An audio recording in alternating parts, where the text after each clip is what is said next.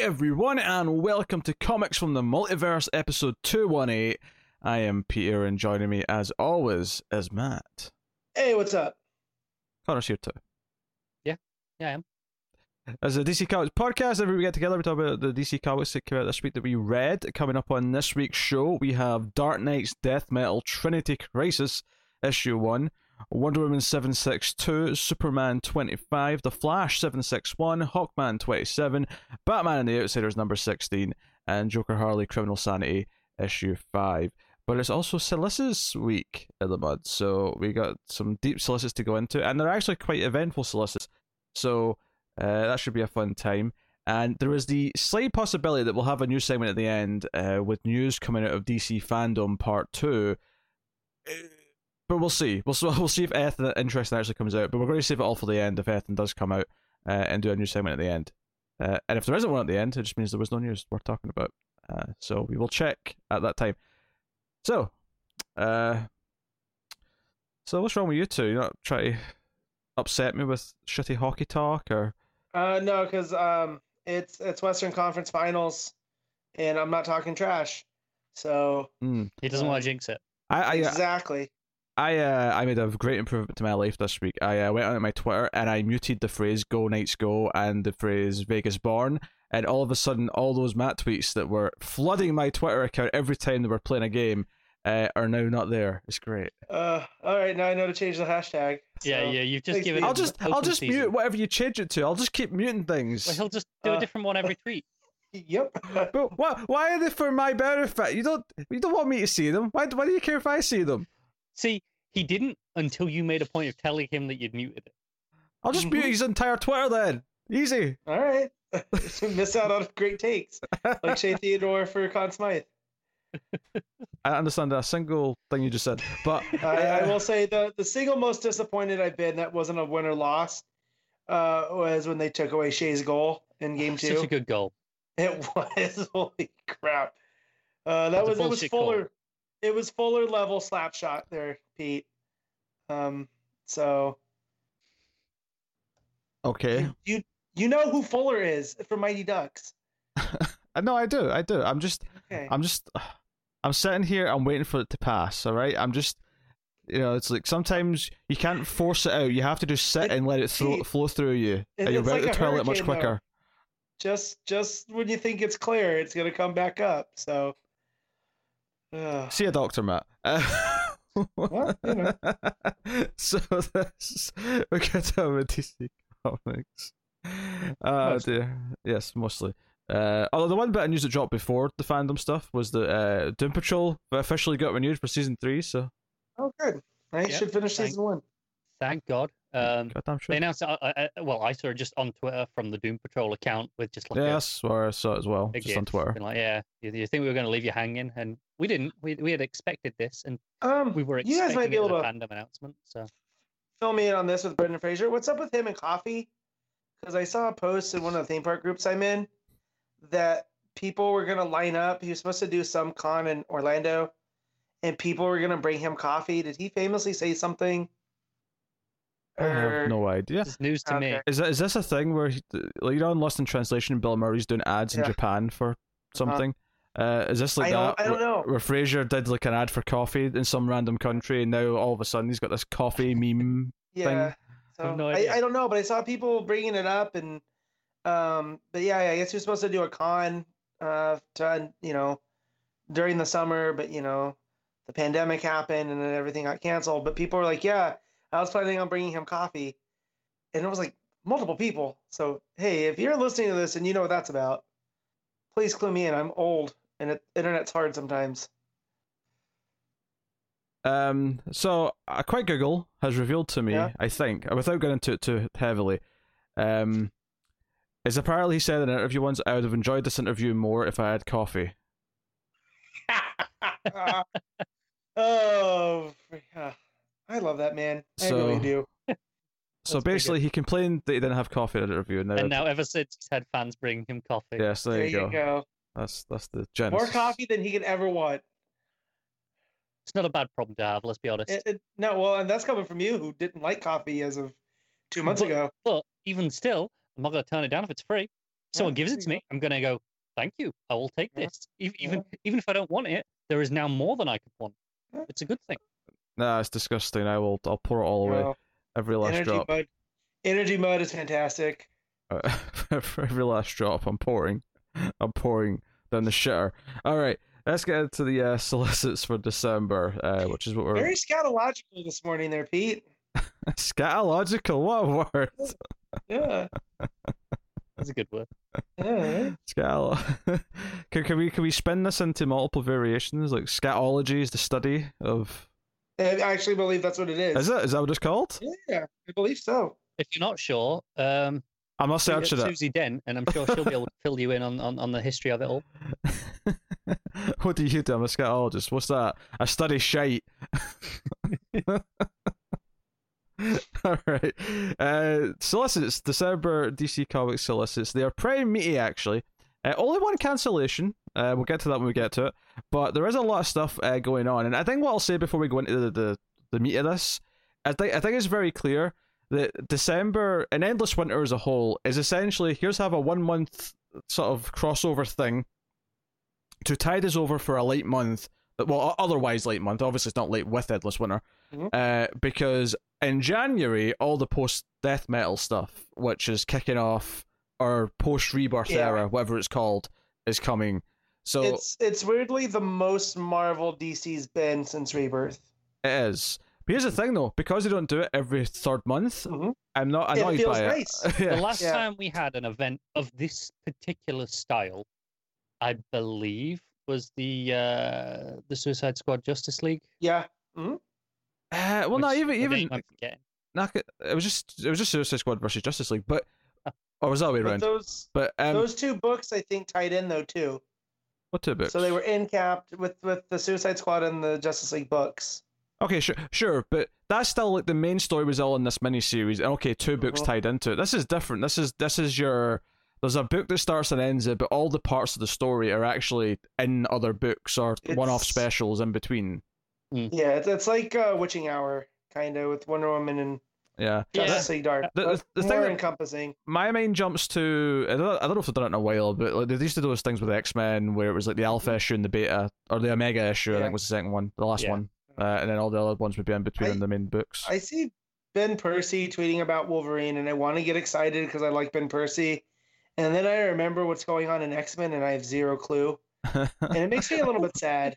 Every single time, every single time I see him tweet about it, I'm like, oh yeah, there's a there's a Ben Percy Wolverine book, and then I go, oh yeah, it's that current Wolverine. so, it's also uh, Bogdanovic as well, which Yeah, yeah, Yeah. there's a lot of Uh, reasons to to want to be into it, but then it's it's connected to all that Hickman stuff. And I know some people out there, you love your Hickman, that's great, but yeah, and and I like the setup for it, but just to, I don't know, to warden off X Men on their own section, I don't. It kind of makes Marvel less good because going and catching up on all new Wolverine, I like the idea that you know Laura could interact with different Hmm. superheroes, like her having to talk to Captain America at one point.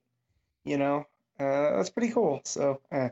yeah, but I, this I, doesn't feel like that. This definitely feels like Pete said. It's to hold things over because of death metal, and I- yeah, I mean, it feels fun. it feels mean to say that it's kind of a filler month of like that's just this crossover for the sake of having a fun crossover, but that's necessarily a bad thing if it's fun. No, It's it's not even like it's just endless winter though, because you've got a couple more of the Tales from the Dark Multiverse Mhm. one shots Yeah, and yeah. things like that.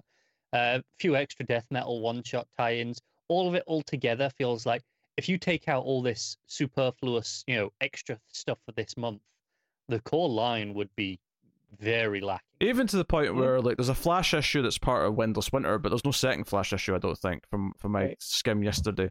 Uh, I mean, if I'm wrong, we'll find out when we go through it. But uh, Yeah. so yeah. But hey, let's let's dive into it. Uh, before we get to the elsewhere stuff, though, actually, the headlining of the solicits is the uh, Batman Catwoman, which is actually slightly early because we were expecting this Next year. next year. I think past a certain point. I mean, originally it was supposed to be January of this year, but That's true. we were kind of at the point now where we were just expecting, you know, sometime twenty one. 21. Um, you know, it's it's funny because obviously King's Batman went downhill, but this is a twelve issue book, and King's twelve issue books tend to be very strong. And we've got this one. Obviously, Rorschach's going to be a couple issues ahead. uh, come this month. But uh, so this is finally coming. I don't think there's much, too much to say, except for the fact that they were on uh, Twitter were teasing a character who's going to be in this story. This isn't. Uh, yeah, I mean, they announced this back when they announced the book originally. Uh, assuming it's the same character. I'm, I, I think you're talking about. Well, I didn't remember them announcing this, but I'm talking about Phantasm.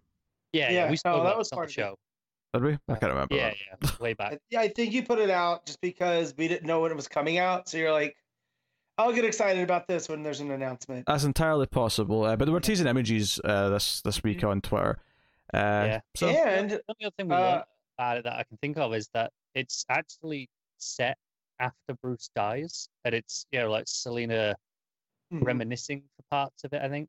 hmm. yeah, because they bring up Helena as Batwoman uh, in that solicit. Um, but but real quick, I just wanted I hadn't seen Mask of the Phantasm since I was eight until they threw it up on HBO Max, and holy crap, what a movie! That is Oh, a good great. good story. It's been a Uh, long so time the since, fact- since I've seen it myself, but I do remember it being fantastic. Um, so the fact that that's the touchstone that uh, King wants to touch on, which you know, I thought, oh, cool, Phantasm, you're gonna pop the the '90s fans a little bit. But then when I realized who Andrea Beaumont is and what she means to Bruce, and what that is for, you know, this Batman Catwoman book, Hmm. which I'm a little disappointed they didn't call Bat and Cat. Like I get Batman Catwoman, eh, but them calling it Bat and Cat would have been a good. I think it's a cynical thing where they know they'll sell more copies if the Mhm. names are just spelled fully. Yeah, Especially Uh, but I'm still that. gonna call it Bat Cat because that's the that, that's the more Tom King name, right? Like, I think it's a fine abbreviation. It works for it, if you want to call it that. Uh, the next thing is we have the return of Batman Black and White with uh, issue one of this anthology series. Uh, we have a host of creators on this. This is a 48 page, $6 book, one of six. Mhm. Uh, we got James Tynion the fourth, J.H. Williams the third, Paul Dini, Emma Rios, and G. Willow Wilson on the writing side. Art by Tradd Moore, J.H. Williams the third again, Andy Kubert, Emma Rios, and Greg Smallwood. Uh, yeah, I mean, this is interesting because I mean I'm a big fan of Batman Black and White. Uh, I, I uh, you know, it's out of continuity, just you know, little short stories. uh, Creators, do do your thing. Um, some of them can got get really creative and really strong. Um, big fan of that. I'm surprised at the format of this. I'm surprised that in the current, you know, uh, DC's current mindset that this isn't a digital first thing, where they didn't do them all as you know individual digital first and Yeah. then collect them into this. but it's Batman, and they know they can print Batman and people will sell yeah. because you know the last time my my shop had a line was three Jokers. You know, so you said that as if it was ages ago. That was Well- like last week. Like, But yeah, before like that, I can't- ago. but before that, I can't tell you when when the last time they had a line of people. Is that possibly due to the fact that there's been a pandemic for the last several, several months? No, because my, my shop, while they do pretty good business for comics, it's it's also a game store where they do a lot of Magic the Gathering. You know, so not that comic books are secondary, but comics aren't the main focus of people that go in there a lot. So you have the regulars like me and some of the other guys, uh, but yeah, I, I do know he's had to put limits on certain books because of speculators and whatnot. But as of lines, like I can't tell you the last time he said there were there was people waiting to get in. Yeah, I think Uh, all we have there. to know about this is that Paul Dini's doing a story about an infestation of ninja man bats in the Batcave. And, and not just that, um, uh, Tynion doing Ra's al Ghul, Mhm. which I'm I'm a fan of that, because he Ra's Ra's is part of Tech. Am I crossing that over? Am I mixing stuff up? no, Ra's was definitely. Okay, What was he? I can't remember if, I if don't Tynion remember used it. him or not. No. There was a 'Cause then- there then was a lot of League of Shadows involved. Yeah. So, and this is League of Assassins, so that's good. And then uh, Wilson and Smallwood doing a, a Killer Croc story, which is cool. I'm Yeah, Um, also down for anything by J.H. Williams, just Mhm. just for the art. You know, I, I don't care what it is; it will look Yeah. fantastic, and I but you know happy. that the the layouts are gonna Oh, really. it's Well, gonna be steal- The Williams story literally just says it's a trip through the Dark Knight's history, which tells me is it's going to essentially be a lot of two page spreads of big moments from. I no, I don't know. I don't think he doesn't do big spreads as a as a rule. He does lots of interwoven layouts. Oh, oh okay, and- okay. I, I say spreads. I really mean t- two-page layouts with his fancy. Everything has to fit into a bat logo or all these triangles and shit. Yeah. Um, Yeah, Uh, Paquette does kind of the same, but with more of a trippy.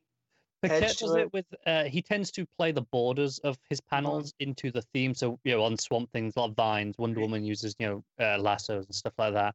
Um, uh, you know, Williams is panel panels are a lot more free flowing. There's not a lot of hard edges. There's a lot of just soft shapes that kind of blend from panel to panel. That said, if I have to watch the Waynes get murdered again, I'm gonna throw the book across the room. it, it, it does just kind of sound like an excuse for Williams to draw a lot of classic bat different, moments. different bat suits, I think, will be what we see. a lot. Yeah, Yeah. So anyway, so that's uh, Black and White issue one that comes out in December. Uh, uh, as most of these do. There is actually a few that don't. There's a couple of solicits for the first week in January, which we'll I'll point out as we get to them. Uh, so we have Justice League Endless Winter issue one, uh, of two. The second one comes at the end of the month. It's a five week month. So, uh, Yeah. first week of the month we have issue one. Uh, Andy Lanning and Ron Marz are the writers across all of the, the parts of the story, I believe. all nine. Yeah. Uh, Howard Porter's the art on this issue. Yeah. And and there's a backup art by Marco Santucci. Yeah, and I'm going to. I'll read. I'll read the solicit for this first one. I'm not going to do it for all of them, obviously, but I'll read it for this first one just to get you a- give a sense of what the story may actually be.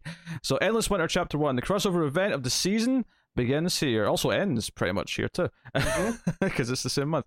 Uh, the Justice League encounters an extinction level global storm brewing at the former site of the Fortress of Solitude. Oh, that's interesting. I hadn't read this yet, so I'm, I'm just reacting to this as I read it. Enter the Frost King. We have a new Frost. Yeah, I, I've I've got some. just I, I I've just read a general synopsis of what they they've kind of put out there as a selling point, which I'll talk about after we read this. Yeah. okay. Go So, ahead. 'cause uh, it sounds like the Night's King to me. Yeah, enter the Frost King, a monster mad with power with an army at his command. What devastating mystery lies in his past, and how does uh, how is he tied to Queen Hippolyta, Swamp Thing, the Viking Prince, and the reluctant ally Black Adam? Two timelines will reveal further clues and secrets throughout each chapter of this blockbuster tale. This feels, this feels like Jason Aaron's Avengers, and I'm not mad about it. Yeah, so they, they kind of put out like interviews and just you know premise things that I think do a better job of what it is than just that. So I'm going to just kind of relay some of that from memory because I'm not looking at it right now. Go on. Um, basically, it's it's very heavily inspired by North Norse mythology. All right, I'm Um, in. Yeah. Uh, the the Frost King is a uh, it's basically you know the there's the the two year winter before Ragnarok. hmm Uh, this is basically this is that winter uh, essentially, and the Frost King is what brings it about. Um, he tried in the past in like the the 10th century, um, and was stopped by a team of essentially Viking Justice Leaguers. I don't know if they'll have the same powers or you know, you know be the same lineup, Right. but you know a Viking team essentially, and that's what the uh, the other timeline w- will be. Each chapter will be They're, seeing. they're going to be far too tempted to at least have them visually kind of remind us of the current Justice League. There's going to be one in red. There's going to be one in blue. There's going, you know, that's So Yeah. yeah, yeah, and I'm and I'm wondering how like uh, Hippolyta, Swamp Thing, Viking Prince, how they all play in to to those archetypes. Because I mean, Hippolyta's right there. That's it. You know, Hippolyta and uh, Black Adam, I assume, yeah, could have just been there. right. Time Swamp Thing could have memories of It's ever the Well, Green doing at that time. yeah, yeah, and in, in the current incarnation, as Ram V pointed out in the last Justice Dark, he can go between multiverses Yeah. and stuff now with everything that he And touches. wh- so When did you, you know. say this uh, last attempt happened? Uh, 10th century. So give you know, 900, which is the prime age of the Vikings. Which Yeah. is yeah, and that's but that's comfortably after the time of like ancient Egypt. That's comfortably after Black Oh, Adam's time. Oh yeah, yeah, yeah, yeah. thousands of years after. Yeah, I was, I was just I Oh. was just making sure I heard eight hundred years before I said something stupid. Yeah. Um, so 'Cause yeah, if it, if uh, it had been eight thousand, I may. so I'm I'm, So I'm against trying to see what like if, if Black Adam's their version of Superman because he's magic and you know, Uh, from well, elsewhere. Let me go. Right. Read, I'll read through what these other books are then that are part of this. So, uh, part two is the Flash seven six seven, and then we got. Uh, if I'll mention the arts as we go as well. That's Clayton Henry on the art for that one. And then the third part is Superman Endless Winter Special issue one. So some of them are winter specials, and that is because either the character doesn't have a book, or because the issue of that character's book that month is still kind of important, so they couldn't take it. Basically, if it has an ongoing, there's one exception I think. If it has an ongoing book with a regular team, Mm. they got a, they got a special. So if they didn't, then they you know just Yeah. take the, the, the normal issue. They are on Superman Endless Winter Special is Phil Hester and Ande Parks. Uh, Aquaman 66 is part 4, and that's Miguel Mendonça on the art. And then Justice League 58 is part 5, and that's got Xermanico on the art, so that'll be maybe the nicest looking. I mean, I've not read the rest of the art yet, admittedly, but yeah. I'm liking the, the Xermanico so far. Uh, Jesus Merino is on the next one, which is Teen Titans Endless Winter Special Issue 1, that's part 6. And then we got Justice League Dark 29, which is part 7. That's uh, Amancay Nahuelpan on the art.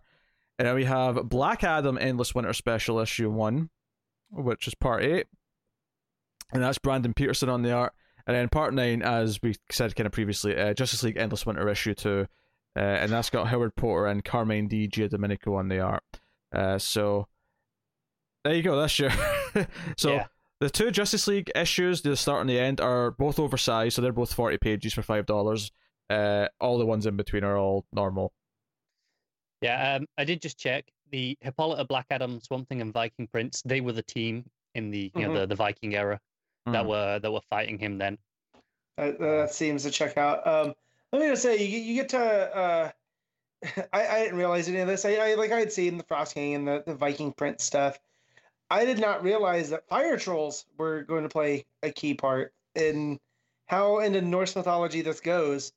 Um, Yeah, I think it's reasonably far. I don't know how you know how much they're going to play with it, but they, you know they were saying for them it's a lot of fun because DC doesn't play with a lot of Norse Mm. mythology, uh, unlike Marvel, which obviously has done. right.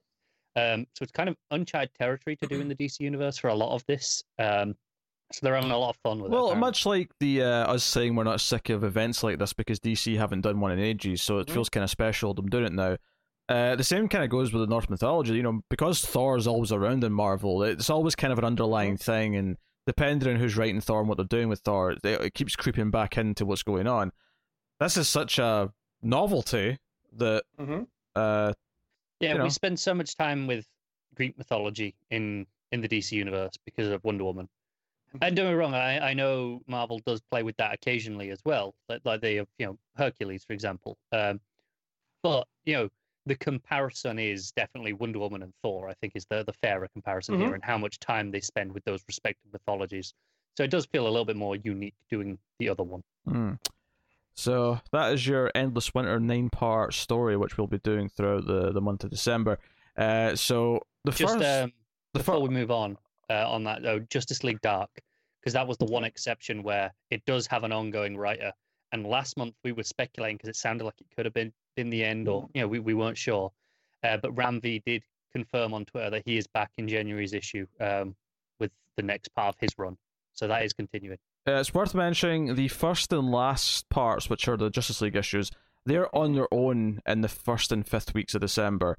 Uh, the rest of the parts are spread out over the three weeks in between. I think there's two on the second week, three in the third week, and then two again on the, the fourth week, assuming that adds up to Yeah. nine. I think It that's does. uh, that's Yeah. spread out. So I, uh, I also appreciate that um, the one shots in the middle are not uh, you know extra priced. It's hmm Like, you know, the, the ones where they're using the regular books anyway, I think they'd have not struggled with, but there would have been some backlash if you yeah, the I mean, for those. But the one shots they probably could have gotten away with. So I, I'm glad they didn't. They could have done, and if they if if they were longer, like at least we'd look at it and go, well, they are longer. Uh, but they are regular size, regular price, so there's not really any reason to be mad at that. Uh, we do have some big one shots coming, though. Although this first one that we're going to talk about is uh, in January. This is the the fifth of January. This is coming out. This is a Generation Shattered issue one, and this seems to be kind of teeing into uh, whatever's coming next. This transitionary phase that we've got here. So we have a whole list of creators on this. We, uh, we got three writers. We got Dan Jurgens, Andy Schmidt, and Robert Venditti uh, writing.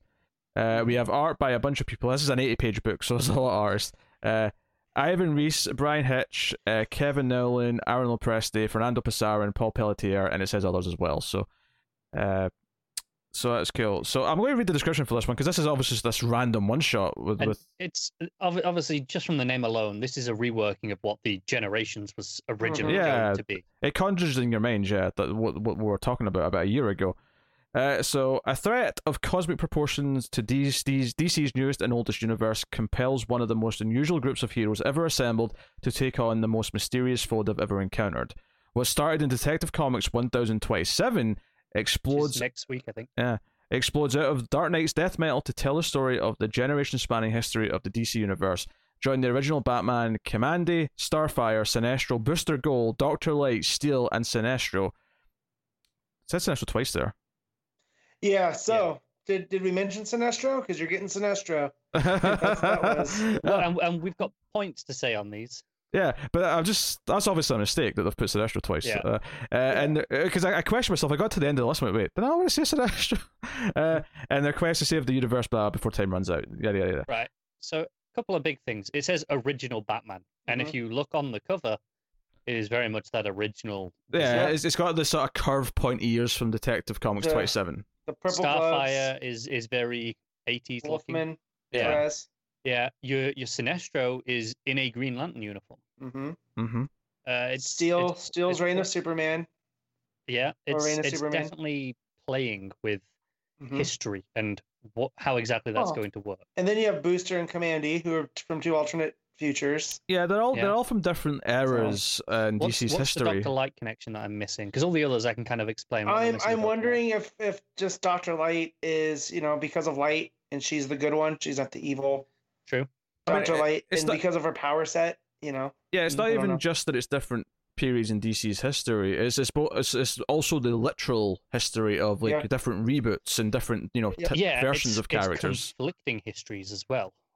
hmm Yeah, so very intrigued by this, and I do feel that this is going to be important. Maybe, maybe like I mean, I say important, I just mean I feel like it is going to be nicely leading into whatever's coming next. And Mm-hmm. yeah, maybe maybe this is a reworking for whatever uh, some of those one shots they had planned for generations. Maybe they reworked some of the story into this. Yeah, I So- I do Yeah. love that Jurgens is working on this because that makes him like he's almost like the the keeper of continuity almost because he's always working on these books during the transitions, right? Yeah, and ha- Yeah, he is. Eh, obviously Jurgens on Booster Gold and even Steel to a certain degree. Mhm. Yeah, makes and, some and we sense. Noticed uh, Venditti and Pasarin are in there, who are obviously that's Mhm. the current team for for Hawkman and what they're doing yep. with that and playing with history and the JSA. So I wonder Mhm. uh, maybe if that'll come into play somehow. I could definitely see something like that. Uh, so that is the first week of January. So that's not actually December It- itself, but uh... Yeah, and and how we know this is DiDio's last project is Kamandi's there. If if it was OMAC, we'd know for sure, but Yeah. Commandy being there, I- you know, Honestly, this solicit has me more interested in Detective uh, 1027. me too. Um, I Because I was I uh, was this close to thinking I'm gonna skip it because I'm like, eh, it's it's it's like whatever. 150 pages. I'm like, that's a lot of comic to read next week. so 144 uh, to be Oh, I'm precise. sorry, I rounded that's a slightly. trade. That's- I mean, yeah, that's basically, size a yeah, six issue trade. yeah. Good lord, yeah, I probably I, I might skim through it. Yeah, I might Um, pick out some. I might cherry pick some stories. Um, well, I'm So- going to read all of it. Don't worry, everyone. I'll, I'll cover everyone, every story in the book. Unlike, some of us have uh, lives. I, I, I challenge that exponentially. uh, so, okay, Dark Knight's Death Metal: The Secret Origin issue one is next. This is a 48 page one shot. This is coming out at the start of December. Uh, this is written by Scott Snyder and Geoff Johns. Uh, interestingly, uh, art by Ryan Benjamin does have a Gary Frank cover, which everyone's been uh, sharing around because it's beautiful. Should note variant cover. Variant cover, sorry, yes, But I mean, Uh, it is phenomenal. it's the one you want to share. yeah, but the other covers by Ivan Reis, so um, I mean, it'll look it'll look good, but yeah, it, but it it's suffer it's next to Frank. yeah, but it's as also soon it's all this image came out, it was plastered all over comic book Twitter. oh, yeah. So even if I was trying to stay away from this, there was no way.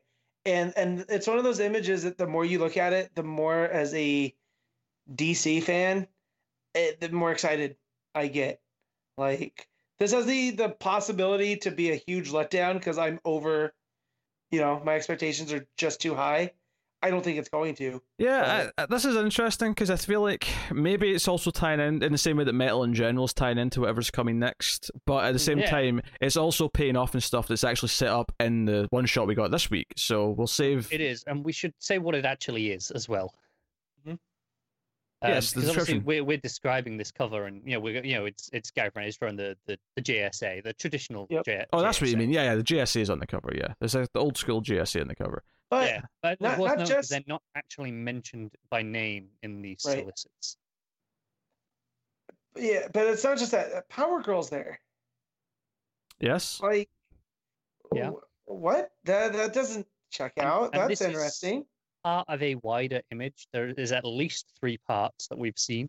At it looks minimum. like it might be another one on the on the right of what we've seen so far, with the way there's a cape cutting in from that. Yep. Yep, yep, yep. Uh, so yeah, uh, I, I won't read the description of this one just because the main thing that it mentions is something that actually comes up in the one shot we're about to talk about later. So, uh, Yeah. we'll just move on from here. But uh, so that's coming out early December.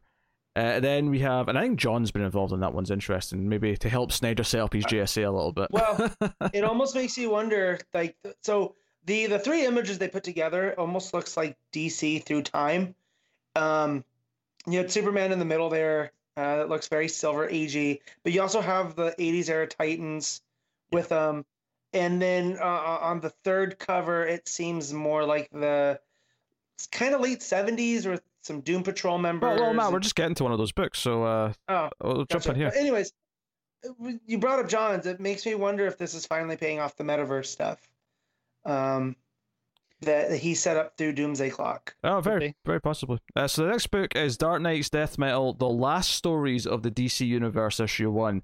This is an eighty-page one-shot, which is coming out in December, and we have stories by Scott Snyder, James Tynion the Fourth, Joshua Williamson, Mark Waid, Gil You had Simone. not seen this part before.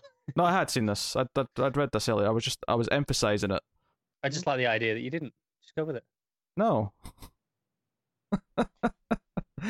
I'm not letting you apply falsehood to things just because you assumed something.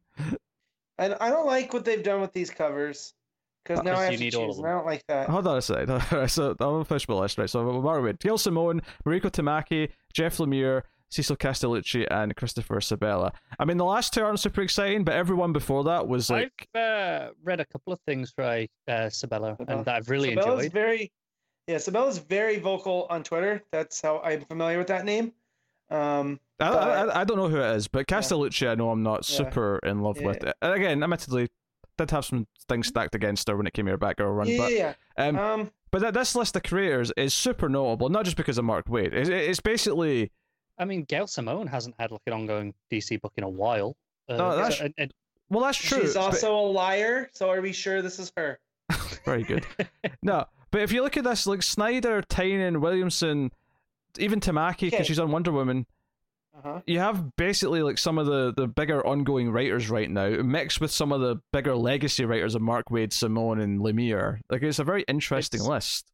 It is Yeah. interesting. Snyder and Lemire are kind of the not the old guard at this point, but they're just the, the generation before. They, and, and Snyder is like Mhm. you know still spearheading this one. He's just at the Well, he's kind of just a bit above, right? In the, Well, in terms could of the almost- regular. you could argue there's four generations there where you have Mark Waid and Simone, and then you have Snyder and Lemire, and then you have uh, Tynion and Williamson and Tamaki, and then Castellucci and Sebela.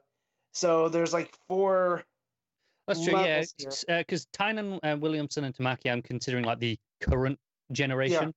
Mhm. Um, I guess you could say Castellucci and Sebela are maybe you know uh, uh, they're looking at the next generation. Right. Yeah. Right. Perhaps. As far as perhaps. DC's concerned, uh, that's how I'm structuring it. Although Mark Yeah. Waid, This is the. and, I mean, obviously, Mark Waid's super exciting for lots of reasons. We said as soon as DiDio was gone, I was like, hey, Mark Waid could come back now. Um, and hopefully this leads to some more stuff for him. yeah, I'm on speed dial. But You know, like the the bat phone. Uh, uh, Yeah. Maybe uh, maybe on a certain book that's needing a new writer in January. We'll get there. Yeah, we'll get there. Told your Yeah, yeah. horses. Right? I'm, I'm not saying anything. So this is uh the second Gary Frank variant. This is the one with Superman with the Teen Titans, Um, um, Patrol. and the Doom Patrol and a couple other people. So, Yep. uh, and that does clearly connect up to the side of the previous cover. You can see the arm of uh, who was that at the side? Uh, Adam Smasher. yeah, Adam Or Smasher. Atom.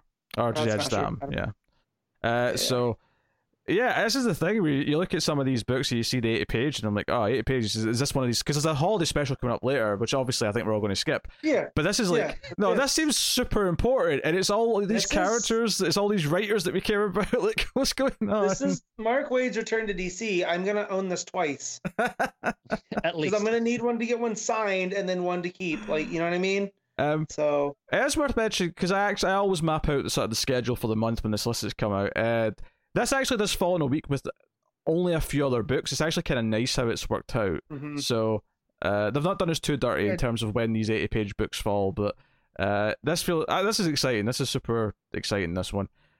Uh, then we have Dark Nights Death Metal Six, uh, which is coming uh, relatively early December. This is issue right, six well, of. Well, it's, it's right in the middle. It's the fifteenth. Uh, oh, sorry. I I- I swapped. it- It's written the American way. I saw the twelve. I know. I know. Uh, Uh, the wrong way around. Anyway, uh, let me s- let me just say something. Antler Yes. Swamp Thing is the best Swamp Thing. That's just let me get that out right now. I do not disagree. Uh, I mean, I do disagree, but I really can't be arsed fighting about it, so it's gonna be fun. Um, so yeah, Scott Snyder, Capullo with uh, Jonathan Glapion. Has he been? Has he been doing other? Has he been helping out in the art in the other issues, or is that a new thing? been the the inker with Capullo for years. Oh, has he? Okay. Uh, yeah, going back to like the I don't know. Uh, It's just the way. It's just the way they've written it Family. here. Is they've made it sound like he's uh, you know, Yeah, no, they've been Doing art, yeah. years at this point. Uh, and then we have another one shot, which is Death Metal: The Last Fifty Two: War of the Multiverses, issue one. Because of course it is. This is the third uh, Gary Frank variant cover Massive. uh, with Batman and uh, New It's Gods, mostly the Justice League International. uh, the Marvel Mostly family. international. Yeah. Yeah, 'cause you Uh, got, you got- elongated man. yeah, you got Yeah, Cap- he was part of that. yeah, you got Captain Marvel and Mary Marvel at the top. Um, yeah, and there- uh, it does. Sandman. It does back. look like there's another set of people to the Uh-huh. right. That's it. There's there's a cape coming in just at the bottom right corner that looks like there should be a fourth Well, part. and and if we're looking at this as the history of the DC right universe, we're missing the '90s era where we get you know Tim Drake and Connor Steele, Hey, hey, like honestly, that era, Matt, that looks like a Tim Drake cape to me. right? Uh, and that's no, what I'm saying. be So right. Black on the outside, red on the inside. uh huh. Yeah. You know, and and you're talking cash. You're talking about the Young Justice It era. makes it makes me suspect there might even be another three of these in January that Uh-huh. make one big image of six or something like that. and and this Batman is is very reminiscent of the one from the beginning of of Doomsday Clock with the oval, yeah. right? Um, also very 80s, 70s, 80s Batman. This Um, I I- I don't know if it's so- maybe too hopeful to think that they're trying to give us an image of what DC is going to look like after this But you relaunch. like through the ages, so start Yeah. and then we're getting gradually closer, and then the last one will be a reveal of all the new costumes, essentially. right. Yeah, And, can and see so that. this is where I feel like it's almost doing what Generate we thought Generations was gonna do, just not with that name, or maybe not as uh drastic. You know, where you're you're putting completely new Batman in there. You know, Well, uh, let me Uh, uh, read what this one is here. So, Last 52 War of the Multiverses issue 1, written by again, this is 80 pages. This is coming out. Uh, this is the fifth this is a fifth week book in December though, so it's a quiet week anyway, uh, in terms of books. Um so we have Scott Snyder, Joshua Williamson, uh, Magdalene Visaggio, James Tynion the Fourth, Kyle Higgins, Margaret Bennett, Matt Rosenberg, Justin Jordan, uh, Regine Sawyer, and She Grayson uh, with art by Daniel Sampere and others. Uh, I assume a lot more I love- others. the. They Um, did that on the last one as well, I think, uh, of, of these, where it was just Manipul and others. So so Higgins, that's I like that. Uh, I'm a big fan of of Higgins. Uh, Bennett haven't haven't you know she I've filled in on that. I've read from Bennett. Yeah, Matt Rosenberg, um, it's a Marvel guy. He Yeah, is. I'm. I'm not. Working in the, the X Men world for the last couple of years. Yeah, I Yeah. am. I am not unhappy about Rosenberg uh, jumping ship if that's what's happening. I, I don't think I've either. Because Rosenberg. do you know?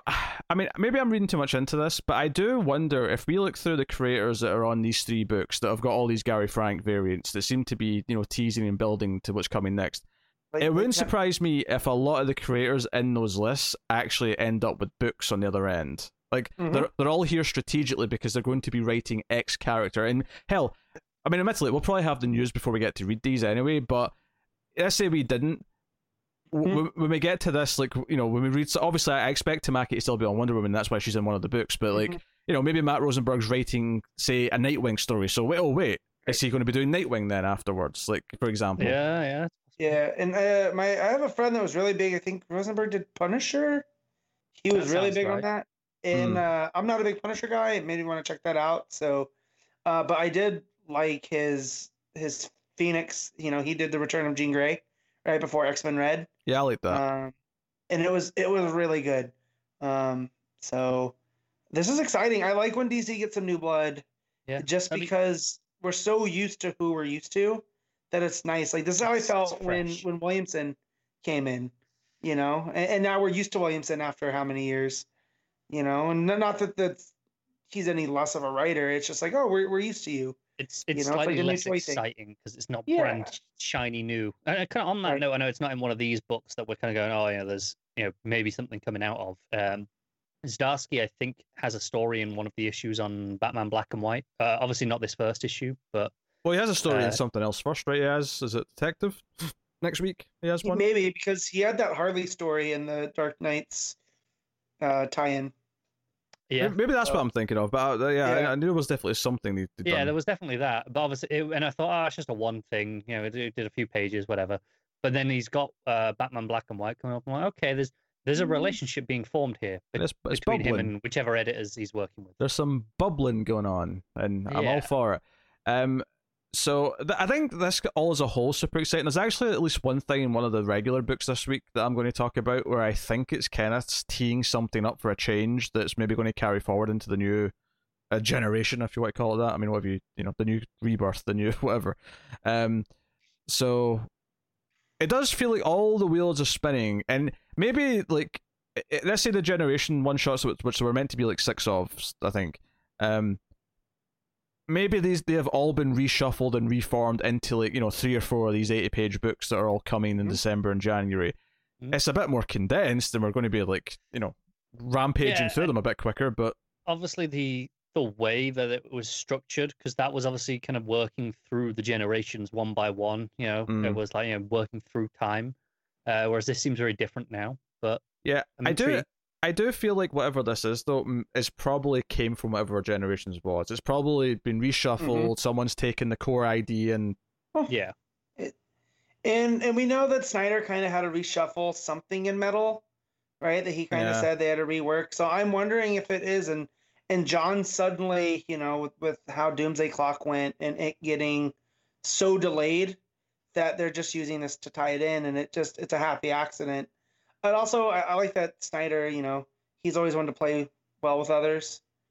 Um Hmm. so of course he's gonna be accommodating even kind of as he's on his way out because he has his you know uh, creator owned It is exciting. I mean, we've we've been I'm saying, saying so. that we've been in the mood for like another sort of refresh for about a year or so. I think, Mm-hmm. and I feel like this is coming at just maybe not the right time. It right have- time. maybe it could have been a little bit earlier, but like honestly, it's, exciting. it's a little bit later than we'd have liked because you know by the time we started hearing about this a little bit over a year ago give or take we were like yeah okay we're kind of ready for that um, and we were kind of ready then i suspect we would have got this you know probably around nowish if you know we hadn't shut everything down for months Oh sure. um, which obviously isn't Yep. their fault, but I think it's just naturally Right. delayed. Everything. I would um because I'm still expe- I'm not expecting everything to change. I'm expecting like Tamaki. I expect to still be on Wonder Woman. I think Tiny will still be on Batman, but a lot of the other stuff. Obviously, I expect some new big splash on Flash because you know Williamson's ending his run. There's a couple of fill-ins.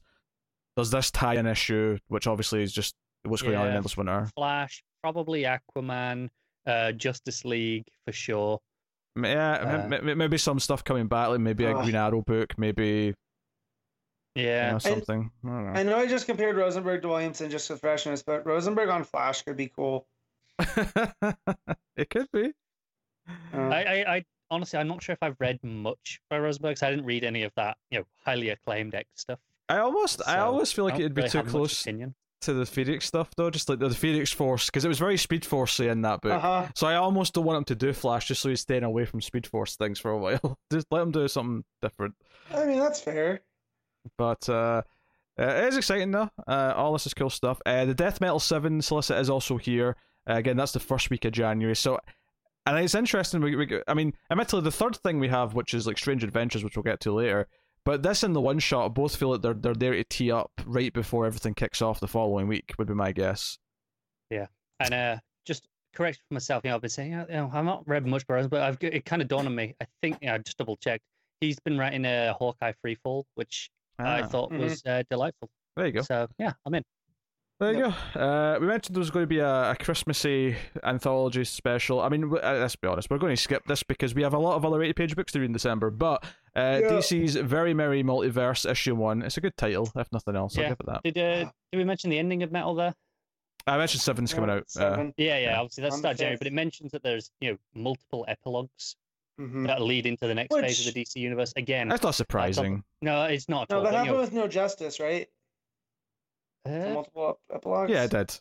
It did, Yeah. yeah. Yeah, it had, like, multiple But episodes more just you know, okay, that's you know, we, we're hearing about that early in this context because it's a January book Yeah. officially. And it's It's uh, like, okay, stuff starting right after that. I'm not sure. surprising, but it's, it's a little bit bigger. It's one dollar more. It's a six dollar forty eight page book. Which again, all these epilogues setting up whatever's coming next isn't that surprising.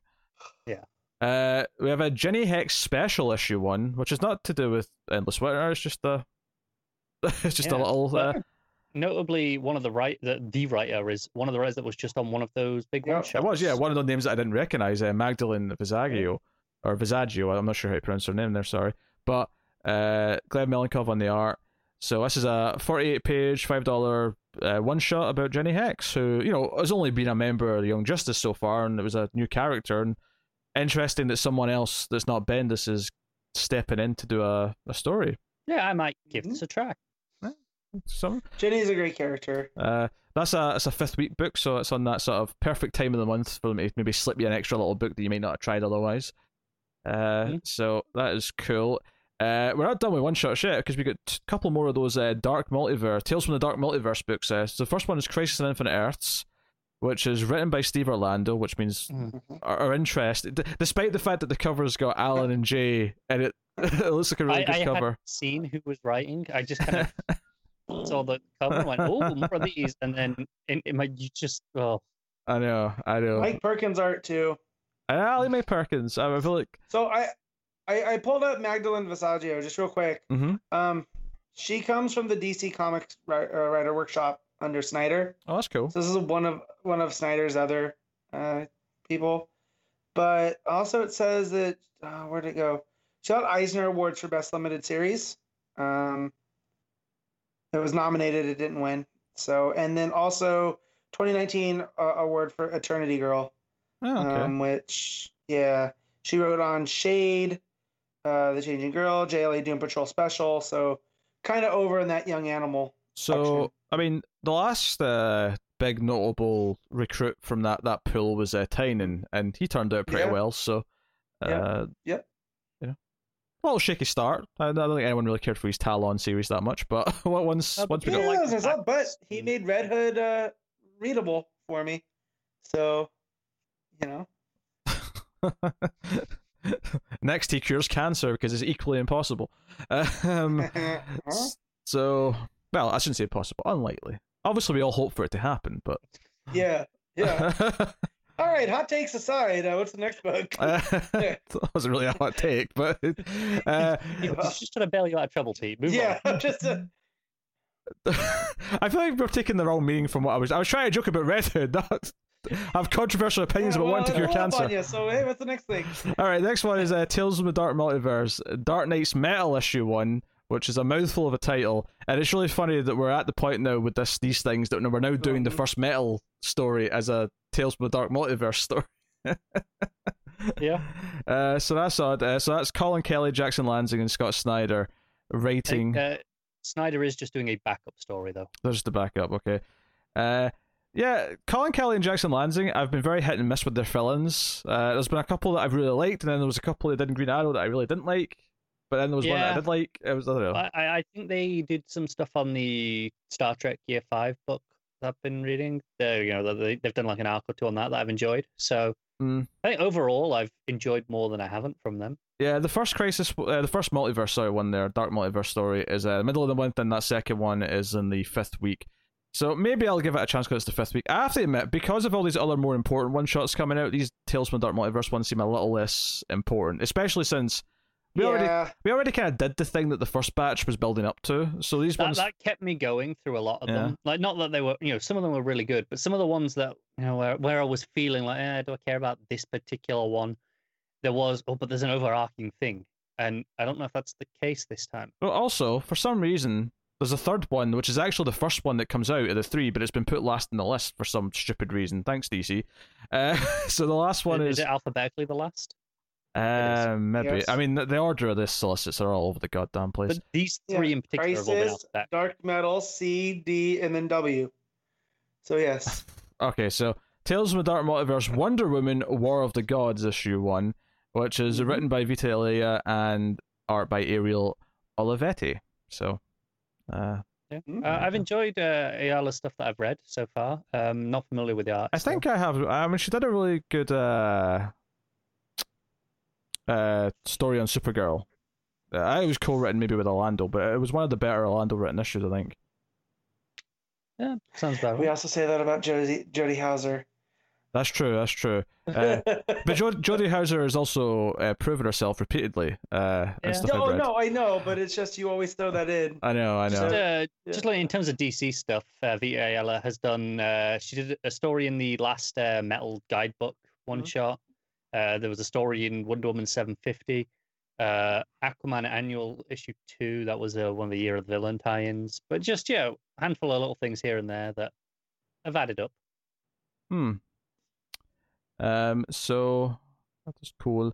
Uh, moving on. Uh, we have the third issue of Batman White Knight presents Harley Quinn. Not much to say. Uh, it's coming out. Uh, we got a But Batman. Joker Twins is riding the hyena.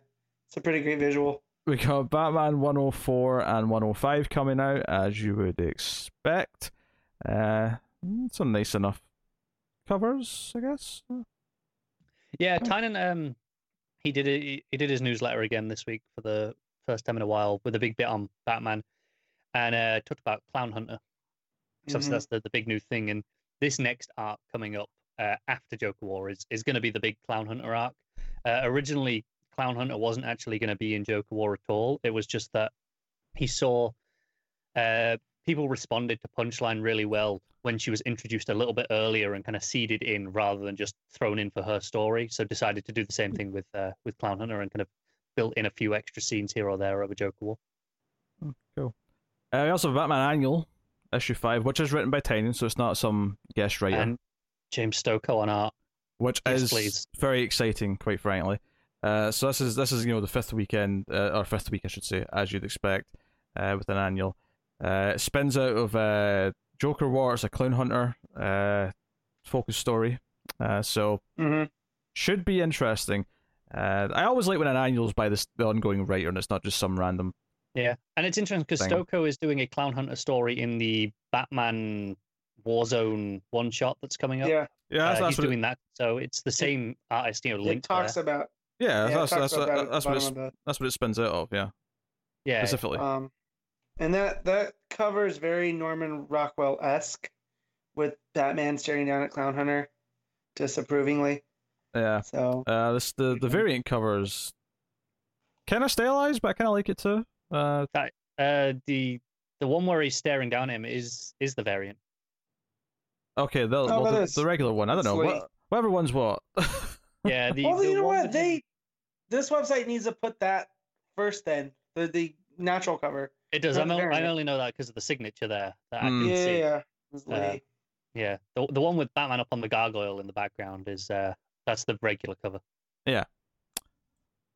So cool. Is that guy? Do you know? It was so metallic looking. I thought it was some sort of like I don't know. It looked like like a like a like a Power Ranger Zord that's like halfway through transforming or something like that. There's a gargoyle. go. place on it. yeah, I can see it. it was really metal. Oh, shit. Yeah, yeah. I'm thinking when the Megazord was in that sitting pose before it would Do it, stand up. Tynion. Do it. well, there's new vehicles every issue. Why, why not? Why not a, a Batzord? Uh, we have deceased, all his new vehicles. DCeased dead planet issue six uh, of seven that is uh, coming out. I mean, you know, as we expect. Uh, and I will say I do love the variant for this, where they're actually doing the Shazam movie as the poster they're, they're riffing on, but it's Mary Marvel instead of uh, Captain Marvel. Yeah, Uh, that, made me laugh. I do- I also like that a lot. really like the other variant. The the Fate one is a gorgeous cover.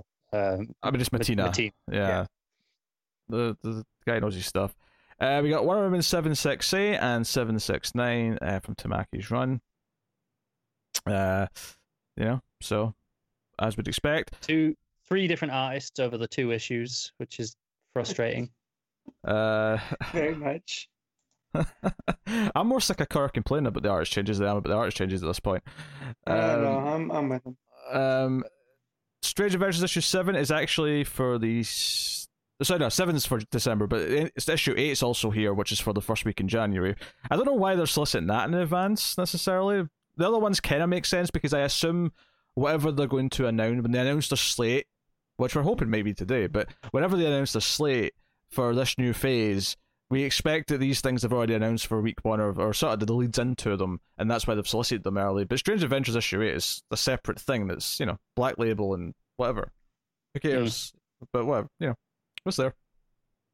Um, American Vampire 1976 issue three that keeps going. Rorschach issue three, the other Tom King 12 issue book that's uh about to kick Mhm. off. Uh, that's out in December. Sweet Tooth the Return issue two, uh, that's continuing. Uh, more of these young adult trades. We got Catwoman Soul Stealer uh, coming out, and then we got uh, Nubia Real One, which Mhm. uh, is this a new original character? Uh, seems seems so, like yeah. it. She's Yeah. Amazon like strength by pushing over Trader's cat. Cool. Yeah. Uh, Flash Facts is the next one. Ten terrific tales about science and technology, written by Mayim Bialik. What? Curated by by her, uh, not, Oh. not written. Uh, so she's just Edited. collecting the facts, I guess. There you go. Uh, okay, gotcha. Right, and I guess we're finally on to kind of the regular books. Well, outside of those double shipping ones. Oh god damn it! I know. Look at the cover for this. look at the cover. Um, so unfortunately, uh, th- Bendis' run on the Superman books is is ending with a bit of a whimper. At least- sorry, why why did you say unfortunately? well, because John Romita Jr. never left. He's actually going to be on the final issue of his Action Comics run, which is really upsetting. Uh, so, if I even says here the powerhouse creative team of Brian Michael Bendis, John Romita Jr., and Klaus Janson wrap up their run in Action Comics. Why is he involved in the run? No, no, he came on like halfway through it and he's sucked terribly. It's awful. Um, but yeah, so This is now the the Bendis and Romita Jr. run oh, officially. oh, ugh, vomit in my mouth. I actually quite like the variant because uh, it's it's uh, Grandpa who it can be hit or miss for me. Uh, I really like what he does with the flowing cape in that. Well, I mean, a- anything looks good next to that It's true, Romita Jr. it's true. cover. it could be a Guillem March cover, and you'd think it's oh, maybe I'll get this signed and printed and put it on the uh, on the wall in a frame. Yeah, yeah, it's a fair point. Uh, so yeah, so it's the last Action Comics issue, which is issue one thousand twenty eight, and Superman twenty eight is his last Superman issue, which Ivan Reis is back, uh, which is back this week as well. Admittedly, I think he's back for the final arc, uh, which makes sense because he started the whole thing. So yeah, uh, you know, I've enjoyed most of Superman uh, by Bendis. I think it's maybe not been as monumental as it maybe first seemed like it was going to be. And Action Comics definitely took a big hit in the art uh, once Romita Jr. s- Big stepped time. on board. Uh, I will say, I, I do think Bendis' villains are mostly going to be pretty forgettable, but I have liked all the stuff with Superman revealing his identity. So I know there's been a lot of value in in the run. So I'm really looking forward to whatever we get next.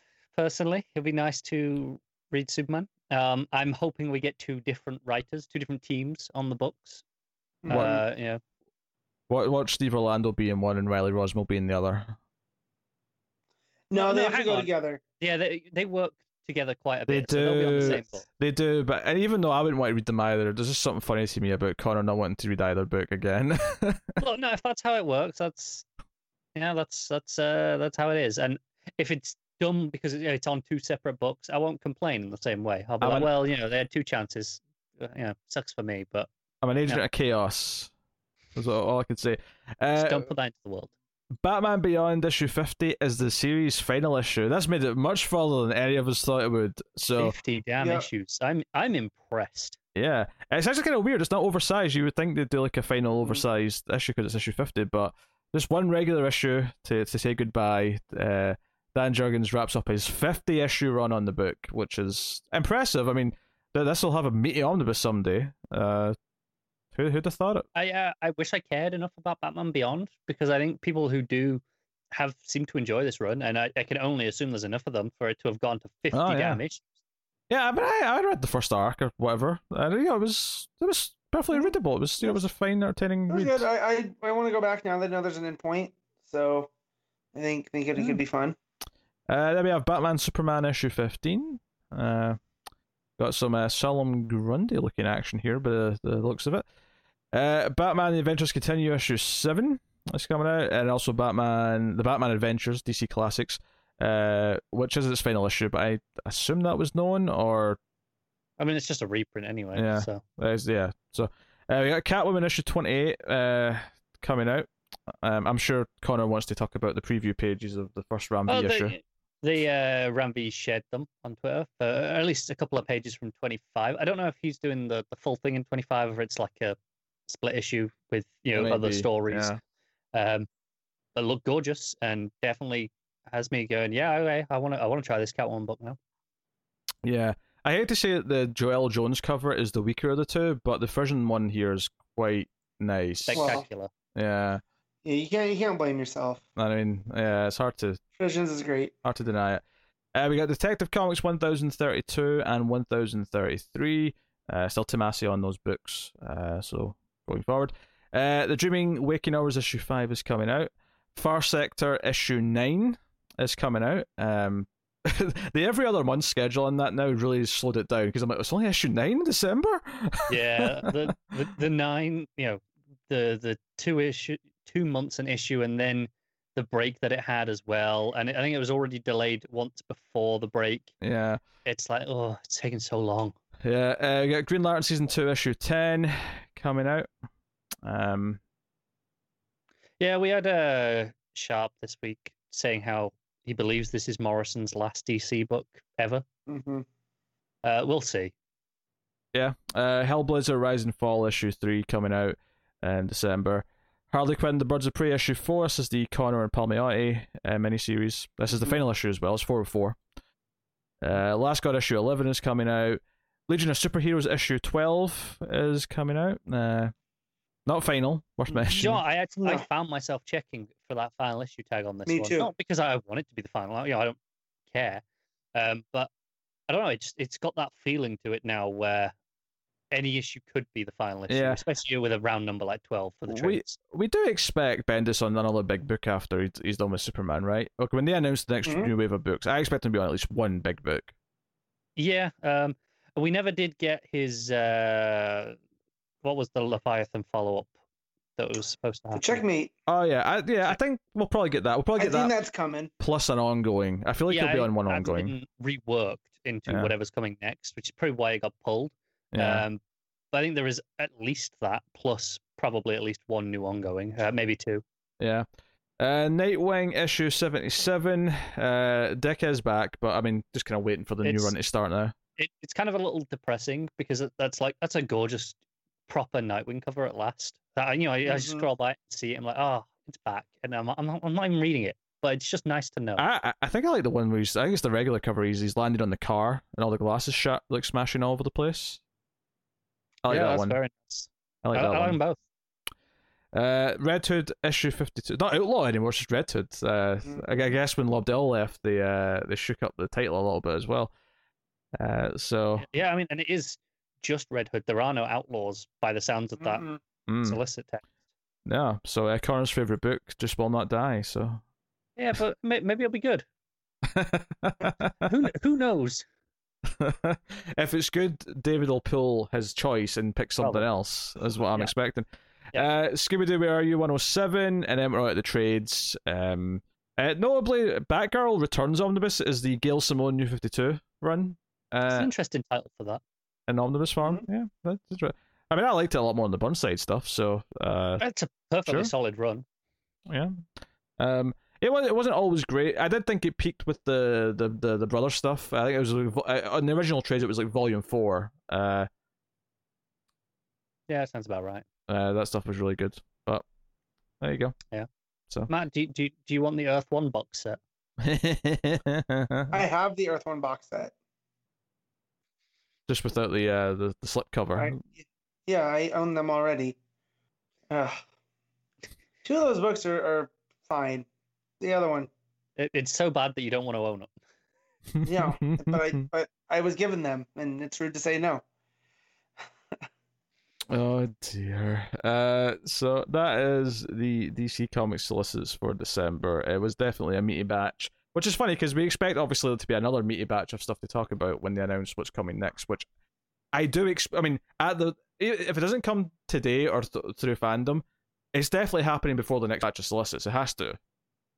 Uh, it does have to, yeah. And honestly, it's quite interesting that these are such meaty solicits. Usually, that last month before everything changes, it's kind of like, yeah, okay, this is going, that's happening, it's fine. You know, it's it's the last issue of the event that we know is the one changing it, something like that. But this actually has stuff going on. It's it's different. Yeah, uh, it's very very odd. But hey, uh, there you go. That is the uh, solicits. Dark Nights Death Metal Trinity Crisis issue one. I really don't think they needed Dark Nights at the start of these. Just Death Metal Trinity Crisis would have been fine. Yeah, but Probably. you know, there's a brand. I know. Uh, Scott Snyder writing with Francis Manapul on the art, and Mhm. this is honestly kind of an essential chapter in the, in the And- and story. Yeah, they could I say said that it's not, but they're lying. Yeah, I, I said this uh, back when we had the last issue of Metal, and I was very concerned because this and Speed Metal felt essential, and they're overpriced books, and I, I'm not a fan of that. If if they're essential, they should be just the part of the main story. And I think honestly, mean- the only reason they're not is because they're not uh, Capullo drawing. Yeah, and on, on top of that, it feels like the Haw- Hawkman Lost and Found, which weren't essential, but kind of were. I don't remember if those were overpriced. Yeah, I feel like Um, I mean, obviously, I expect Metal Issue 4, which it says at the end of this, to be continued in Metal Issue 4. Mhm. I expect it'll quickly recap just what they found at the end of this issue, and that'll be it. But Yep. the story of them actually sneaking into Castle Bat and sort of reaffirming what the plan is, the steps that are And the taken to get ending. there, mhm. obviously the ending. Uh, it is, the- you know, and I do, I actually do appreciate it taking the time for them to.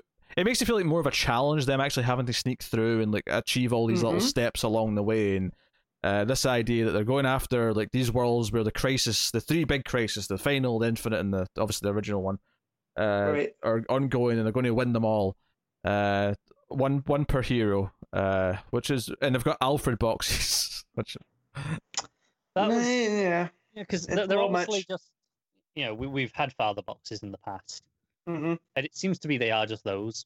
Well, Father Box came from Doctor Impossible, who they set up in the Meltzer as he was supposed to be from Earth Three, where Yeah. everything was flipped.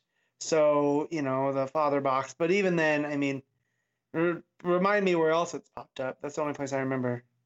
Um, you I've know. never seen him in some side stuff before with Okay. New Gods in the it is, past. it's But definitely. it, it would make sense that Oh, Omega Matt, Batman. Matt, Mike, Mike, Mike, Mike. Mm, Uh, I mean, Mother Box is obviously way more common, but Father Box does pop up as a term every once yeah. in a while. Well, as I was saying before, my mic went rogue.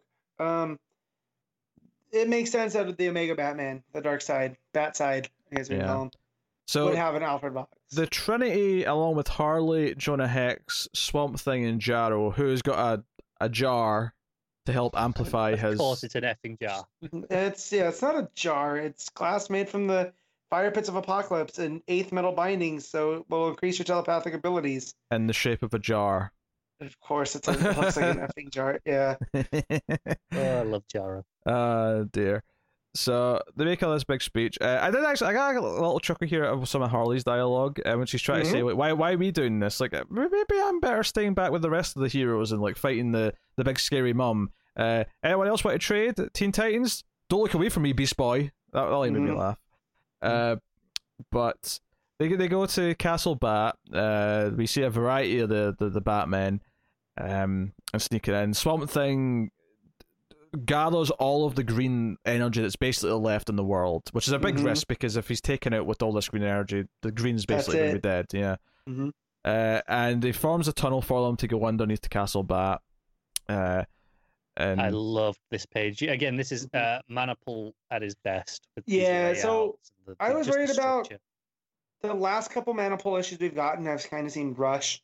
You know, like Mm. it was here, you know, odd thing here or there. This is back to form. Just, I mean, the Swamp Thing pages by themselves with the layouts, with Like the even, even vines. before we get to the the the bit where he's inside the tunnel. uh-huh. Um, yeah, like the, the the page with the vines, that one at the Mm-hmm. bottom where it's like you know the them going into his Mhm. mouth Yep. uh, for the cave entrance is just gorgeous. and it's like it still feels like the watercolory, but it doesn't feel painted. Uh, mana like it definitely feels more in line with Capullo with the hard lines. Do you know what it reminds me of? It reminds me of uh, Jock's work on Wytches. kind of kind of um but yeah so you can tell it's Manapul but it's not the same you know uh vibe if you will but you know which works for something like this because you kind of want to mimic capullo's designs and whatnot right yeah, For Yeah, this is world's His, his story, his world. right so uh but no just that image with with it worked and the basically the justice league with you know uh, black lantern batman apocalypse superman uh what was she was the warden of hell? Wonder woman? Yeah. like these are all real cool uh harley with jarro and and zombie jonah hex. Like zombie jonah hex is almost a misfit song when you think about it yeah, and it does a, a little tease here where where Jarro kind of senses what's going on with the, the speedsters. The the Wally's on the run Mhm. because the, the- they've been found, uh, which is essentially almost a bit of cross promotion. I mean, in a weird way, it's Uh-huh. like, hey, remember the other one shot that's coming out? I'm shocked there wasn't an editor's note. Go and check Yeah. out Speed Metal in two weeks or whatever it is. Yeah, Yep. And also talk about layouts again. That layout within, you know, within Jarro is you can see the Justice League behind him and then what he's sensing with the speedsters coming out and the darkest night chasing them in like the negative space. It's like he's Like- projecting it out, isn't it? Uh-huh. It's Great really cool. yeah. Jonah Jonah Hex gives Harley a pep talk, and she kisses him on the cheek. She's getting kind of basically scared and nervous about everything. Gives her a pep talk. She kisses him on the cheek, and afterwards says, "Did you just slip me tongue?" And he says, "I have no cheek there. There's nothing else to kiss." Yeah. That's pretty good. Oh, it's just like, yeah, fair enough. um, so they get to their their entrance. Uh, they're confronted with more. Uh, I don't. Dark Knights. yeah, Dark Knights. Yeah, we've, we've got the the Batman Wonder Woman daughter. We have Black Monday, which is obviously the Solomon Grundy. By far my favorite of these thus far because you can tell that that Snyder's having a field day naming Just these. sticking bat ears on everyone he can. Well, just that, and then the name Black Monday, and then Arc, and the Pearl, and Chiropter instead of chemo. Like Cairo is the Latin base for for the species of bat, or for the genus of bats. You know, so like that's I- I like this. This is real cool. Normally this would annoy me, but I enjoy always having fun. uh, so yeah, you have a big fight sequence uh, with the with the, the characters. Um, you know, it's uh, silly fun. Jarro ends up, you know, like flying through there at one point. Uh, the Trinity sort of sneak away, and they actually sense that there's like a dark presence near them, and they actually they run into Barbatos, uh, who you know we've Yeah. not seen in great detail. Uh, I don't think since Metal, right? Or maybe he's, No. maybe he's Uh, briefly popped up since then. Not But- from my memory. Uh, But basically, they they explain they use this to explain that he was kind of just being used by Perpetua. Like he thought he was using Perpetua, but Perpetua was using him, and so it kind of is almost like a commentary from Snyder going, "Oh, you guys all thought this was the big bad. This was just the setup to the big bad."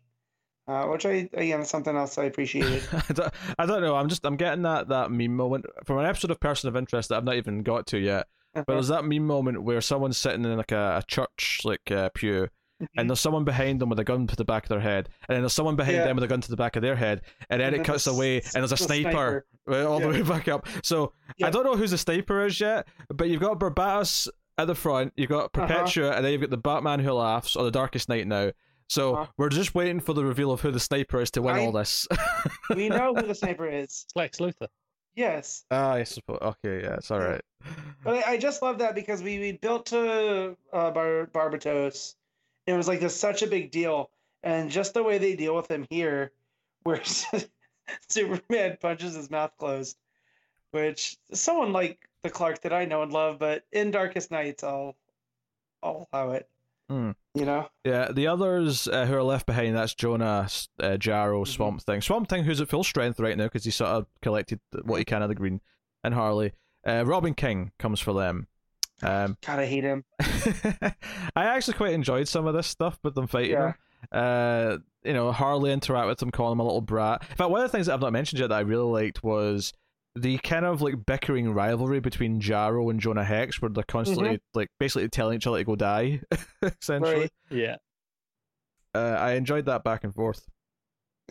but uh, the the others end up in their various crisis worlds, uh, but they're surprised. They're surprised when they get there's some big two page layouts for each one of them arriving, um, ending with Wonder Woman arriving in the Infinite Crisis world.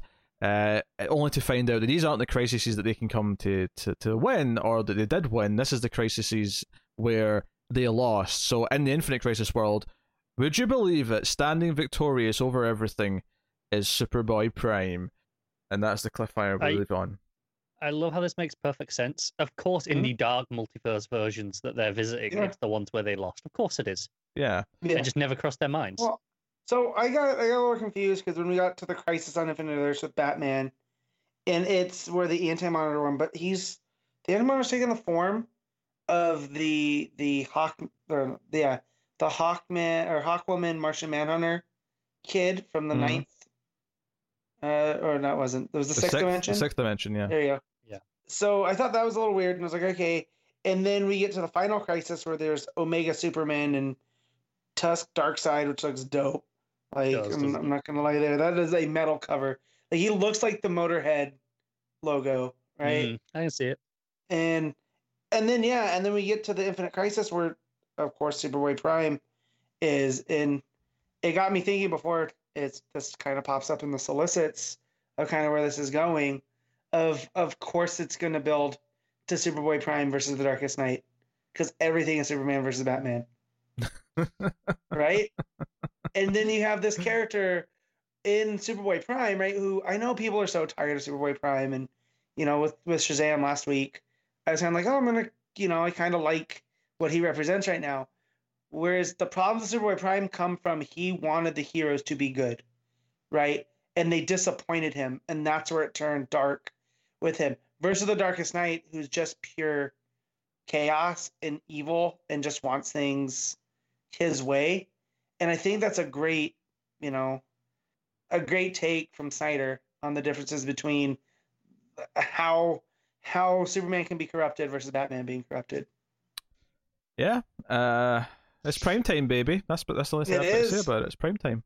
Uh, no, I mean, I, I enjoyed the issue. It did feel like a proper chapter. It didn't feel like a, a weird side issue, um, which I guess has its caveats because it's not just Yeah. issue four. Um, it's kind of weird. And on the one hand, I appreciate that they they figured out a way to not like delay everything a month and just have like a weird month off where we were doing some sort of weird filler. But you know, it is kind of kind of weird. Uh, but I mean, comic book readers tend to be, I don't know, pay attention to these things. So I assume that I- mo- I'm just uh, like personally on that though. I'm I'm kind of fed up of forgiving them for this and just kind of letting them off because oh well we know what we're doing. That's, that's not the point, is it though? It's it's well, no. But what do you want to do about it then? I, I I want them to not have to make me buy an extra what was this six dollars book uh, that that they tell me isn't going to be necessary uh, yet clearly is part of the main story that uh, yeah, I will feel missing if I didn't read this. Okay, fine. I would say that. I am saying Ah. that, uh, and, and I, I just I'm, I'm fed up of comic companies in general doing this, and, and all of us going, ah, that's comics. Uh, It shouldn't be though, should it? I mean, there's better ways. Uh, it's a weird thing where, I- like, I feel more relieved than I do annoyed because I'm just happy it didn't feel like a waste of time. Yeah, I, I had a lot of fun with this, so I don't mind. Yeah. Like, and plus, I'm gonna collect stuff anyways. So, if that's the perspective of you just get all of the stuff that's associated with the event, you're covered. And I'm glad this feels. I'm glad this doesn't feel throwaway. Matt, You know? Matt's solution is just buy everything that has the banner on it, and you'll be fine. I mean, that's how I read all of Flashpoint. yeah, you have no You- you regrets read about that. Way too much Flashpoint. I also got a lot of convergence. I have a problem, guys, so I don't do this anymore, Yeah, except Kev- for Dark Nights Metal Yes, convergence and Endless Winter. and whatever comes after that. Yes, I agree. Yeah. Uh, so, no, I, I mean, I thought it was an enjoyable issue. Uh, I, I liked how it just stayed focused on the goal. It made the mission of going to these worlds feel like a challenge and not just something that was easily accomplished between pages. Which sometimes in these big events, they'll have characters just do things that seem like they should be really big deals. And we But all, because it's in the scheme of the the larger event, it's like not that big a deal. But yeah, I don't think any of these one shots for uh, death metal have, have really let me down yet. I suspect that eventually, I mean, there's a lot of them coming, so I suspect one will at some point. But I, I was a little bit disappointed in the first one. I think it was that underwhelmed me a bit. It wasn't bad, but just it it, it felt like oh, it's one of these one shots. Yeah, well, Whereas this doesn't feel like that. I can give it that for sure. but here we go. So uh, Matt, what are you giving uh, I'm- Tr- Trinity I'm gonna give this an 8.5. I had a lot of fun with this, and it was maybe because I went in with lower expectations, thinking it was a throwaway, but um, no, it did not feel throwaway, and I appreciate it for that. Okay, Car. Uh, I give it the straight eight. I think pretty good. Yeah, I'll go with the straight eight. Uh, I think I liked it a little bit more than Connor, but I also don't put Manapul on the pedestal that you two do. so eight out of Yeah, ten for me. Because you're wrong. I like his art. I just don't love it like you two do. Yeah, it's good. That's what I just said, isn't it? And, and some people are wrong. Yeah, yeah, yeah, yeah. All right. Uh, and while I'm on controversial subjects, Kyle's crab mask is the best, and we can. Uh, Kyle's the best when he's That- Ion and has a regular mask and spiky hair. Get the hair drapes and crab mask out of my eyes, Ah, no, hair drips. ah. please. That Uh, that was a more controversial opinion than your cancer thing earlier. What? What, are the- what? That wasn't an opinion on cancer, you tit. So you say. Uh, and besides, what? Okay, it'd be an incredibly cynical thing to say that you don't expect cancer to be cured. That's not really an opinion on it, though. on the subject of cancer itself. I'm staying out of this. Yeah, you Oh might my have made the smart choice here. Oh, Jesus Christ. All right. Um, and while we're on the subject, one of the covers from earlier did have Nightwing with his longer hair, and that is the best Nightwing look that he can I, possibly I was have. really worried as to what subject you were going to come out with then. He said, while we're on the subject, I was like, oh God, what now? of, what of else hair. is he going to say? Of about hair. He brought up Kyle's hair, so now I was thinking of uh, Nightwing hair. Yeah. What? All right. Well, lots of comic characters that look better with longer hair. Superman even looked better with longer hair. It's actually kind of amazing. Uh, Wonder Woman 762, Mariko Tamaki writing with Carlo Barberi on the art. And this is, of course, continuing the Max Lord uh, and also his daughter, Liar Liar, uh, Mhm. continuing that plot. If she can be believed, because she is a liar. That is true. He doesn't seem to dispute it, though. No, but you know, I just I wanted to go for the easy. You know. Yeah. That said, though, it is the last page of the book, so it's entirely possible at page one of the next issue will be him going, What? Who the hell are you? Yeah, it- How dare you? uh, so we get uh, kind of the the you know uneasy alliance between Wonder Woman and Mhm. Maxwell Lord because there's chaos happening. There's there's people causing fires and uh, shootings and all sorts around the city because they're having these hallucinations. It, it's a little close to home for me right now. Mm-hmm. Um, of what's going on in this country. So I was like, Tamaki. I know Tamaki wrote this a while ago. Um, but man, I do. Uh, I th- I thought the pages with the fire. Uh, hmm not necessarily all of the art in the pages, but I thought the coloring and the fire itself all looked very good. well, I mean, we've seen if you've seen those pictures all over the internet, uh, that orange is very distinct. so It, it's a um horrific but visually pleasing color palette. yeah, it is. Um, and I'll, I'll say this while we're talking about the art, I don't feel Barberi had it on this issue. I feel it's a little bit too cartoony. Sure. Like Diana, especially Diana, and some of these, it's manga esque, Yeah, I was esque, which it Not a isn't. fan of it last issue. Yeah. Although here I feel like he's definitely leaned into it more than the last issue. Um, and if you like that style, great. It's just it's not for me, I, and um, it I kept liked it on the bothering first me. couple of pages with the Amazons. Mhm. And Yeah, in, it in works the, there. You know, in the armor, I thought that looked pretty good. But by the time you get to like, there's the double page splash of Wonder Woman blocking all the bullets. I Mhm. did not like that at all. Yeah. Uh, so, but she uh, agrees to work with Max Lord. She's not happy Mhm. about it. Uh, and actually brings him out, and he ends up helping a bunch of situations. We see him sort of use his powers. Uh, Mhm. Liar, liar's kind of following. She's like mind controlling, you know, some random soldier, uh, Mhm. uh, asking him to do things, but with little flares of like humor, where she's like asking, also turn up the air conditioning and things like that. Right. Uh, just a little bit in the juvenile side. Um, but yeah, you got the big two page spread of her dodging bullets uh, with the, the guy who thinks he's what is he thinks he's shooting? He thinks he's in his house defending his home or something Yeah. like that. Um, Yeah. but he's actually at a fast food restaurant.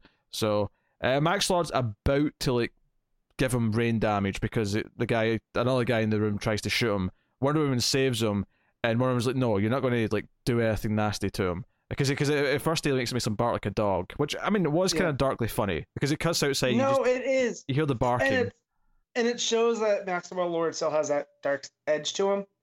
That like, sure, he's helping Wonder Woman, but he's still not a good guy. Hmm you know. Um, and and yeah, but I did like that scene with with the art where the trigger gets pulled and then the bullets going through the air, and then she blocks it from Max uh, with with her bracer. I thought it was, I mean, that's an iconic Wonder Woman thing.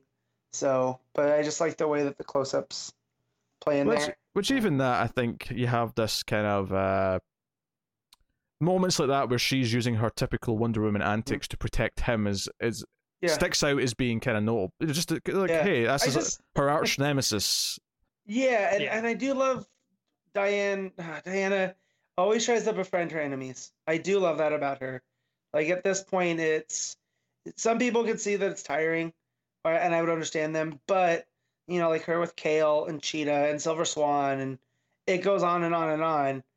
That's just who Diana is. So the fact that she does, it's not just for the mission, right? She is trying to preserve Max Lord. Uh, Honestly, looks My least Yeah. favorite bit of art of the book is probably the page where the guy's like crouching, barking like a dog. At the bottom of that page, for some reason, Wonder Woman's hair is just Mhm. perpetually just kind of up in the air, and it's just, Yeah. it looks like she's underwater. I don't know what's Yeah, going like on. a, Mera. got wind machine on it. it looks kind of weird. There's there's a few bits like that, like, and um, the very final page, uh, when Liar Liar stood there and she's got you know the the military police kind of all mind controlled, hmm Mhm. and they're supposed to be pointing the guns presumably at Wonder Woman and and Mhm. Maxwell Lord, but it, it looks like they're just at least one of them definitely just looks like straight up pointing at Liar Liar. Uh, just one of them, yeah. Two two of them are sort of pacing the same direction, but there's one in the front looks a bit more angled. Yeah, but at the same time, it's a perspective thing.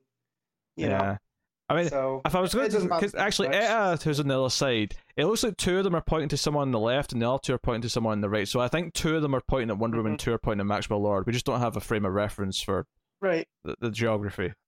Maybe. I think that's what's happening. the, uh, the guy at the back, um, I don't know, like he, he feels like he's holding his gun like much higher than everyone else as well. Like it's not that he's Yeah. taller; it's like they wanted to make sure the gun was not overlapping yeah, with he's the got, shoulder. he's, he's just so got his we could see shoulder. it. he's got, he's his elbow like up, up, like up this. and that's it's how like you hold it. Yeah, Yeah, that's how you it- hold it- gun. it, it, and it's not like up near his, like in front of his eye either. It's like off to the side, like by Yeah. his head. I'm like, what, what, what is going on there? That's This a is, weird pose. this is fair. I actually I did kind of like the couple pages though when Max is uh says he's Yeah. saying what he saw and he, it sort of Mhm. gives you like a sort of history of Maxwell Lord and the DCU. I like that. I I, like I those two like the pages. layouts of these as well. I thought it was cool. Um, but yeah, so it's the idea that she's been following them around all day, and the cliffhanger is her sort of revealing herself and saying the name's liar liar. Um, so yeah, well, we'll see where this goes. Uh, that was, you know, it was another easy read. It went in super quick. Uh, I think that her voice for Diana, Tamaki's voice for Diana, is uh really fun. Uh, feels true to the character. Um, I liked all the banter with her and Max Lord. Um, and I kind of, you know, as much as you know, we may have been a little disappointed of you know the neighbor turning out to be this villain. I do kind of like her almost childish mixed in with the Mhm. typical Max Lord stuff or the main control. Yep. I'm kind of into that. So Yeah. Yeah, it- that's always one of those wait and see. Like you read it in the solicits, and you're like, oh man, but the way that it's being pulled off, I think it's pretty good. Yeah, Cara probably hates it, but that's fine. I don't hate it. I'm just I'm not really feeling liar liar right now. Um, you know, and and, and I wasn't really feeling the art in this issue, uh, Mhm. much like the last one. Uh, but I do like the overall voice, uh, and I like everything between Diana and Lord uh, in particular. I think their their their dialogue is, is particularly strong. Hmm. So I definitely don't hate this issue. You be kind to Liar Liar. She's clearly grew up watching Jim Carrey movies, and she picked her name based on a, a courtroom comedy, one might call Yeah. it. Um, the, one of my favorite things in that is when you watch it on TV Yeah. and they edit it where he's kicking his own ass. He goes, "I'm kicking my own ass," but it gets beat to butt and it just doesn't flow, Mm. and it just always cracked me up as a kid. Uh, sound drops. It's, it's great. Now I think now they would just leave it even on network TV, right? Yeah, ass Yeah. isn't that bad. Well, the edited stuff there was never a thing in the UK because they just put it on after 9 Uh-huh. o'clock, and you could put it out uncut. So that was never Yeah, you a know, issue. the, the smart way. Yeah. Um. You do get the odd film that, that was on in the day with the cuts that were weird. Uh. They never did the dubbing though. They never did the whole you know Yippee Ki Mr. Falcon. We never got that. No, they tended to just cut the moment entirely. Yeah, Uh, but it, it, it tended it tended to be borderline things that could appeal to a family though. They just happened to be a bit edgier. Like they never put Die Hard on at two o'clock in the afternoon. No, no, it would be. I mean, a Jim Carrey movie is probably a good example. Yeah, that uh, might, You yeah. know, yeah.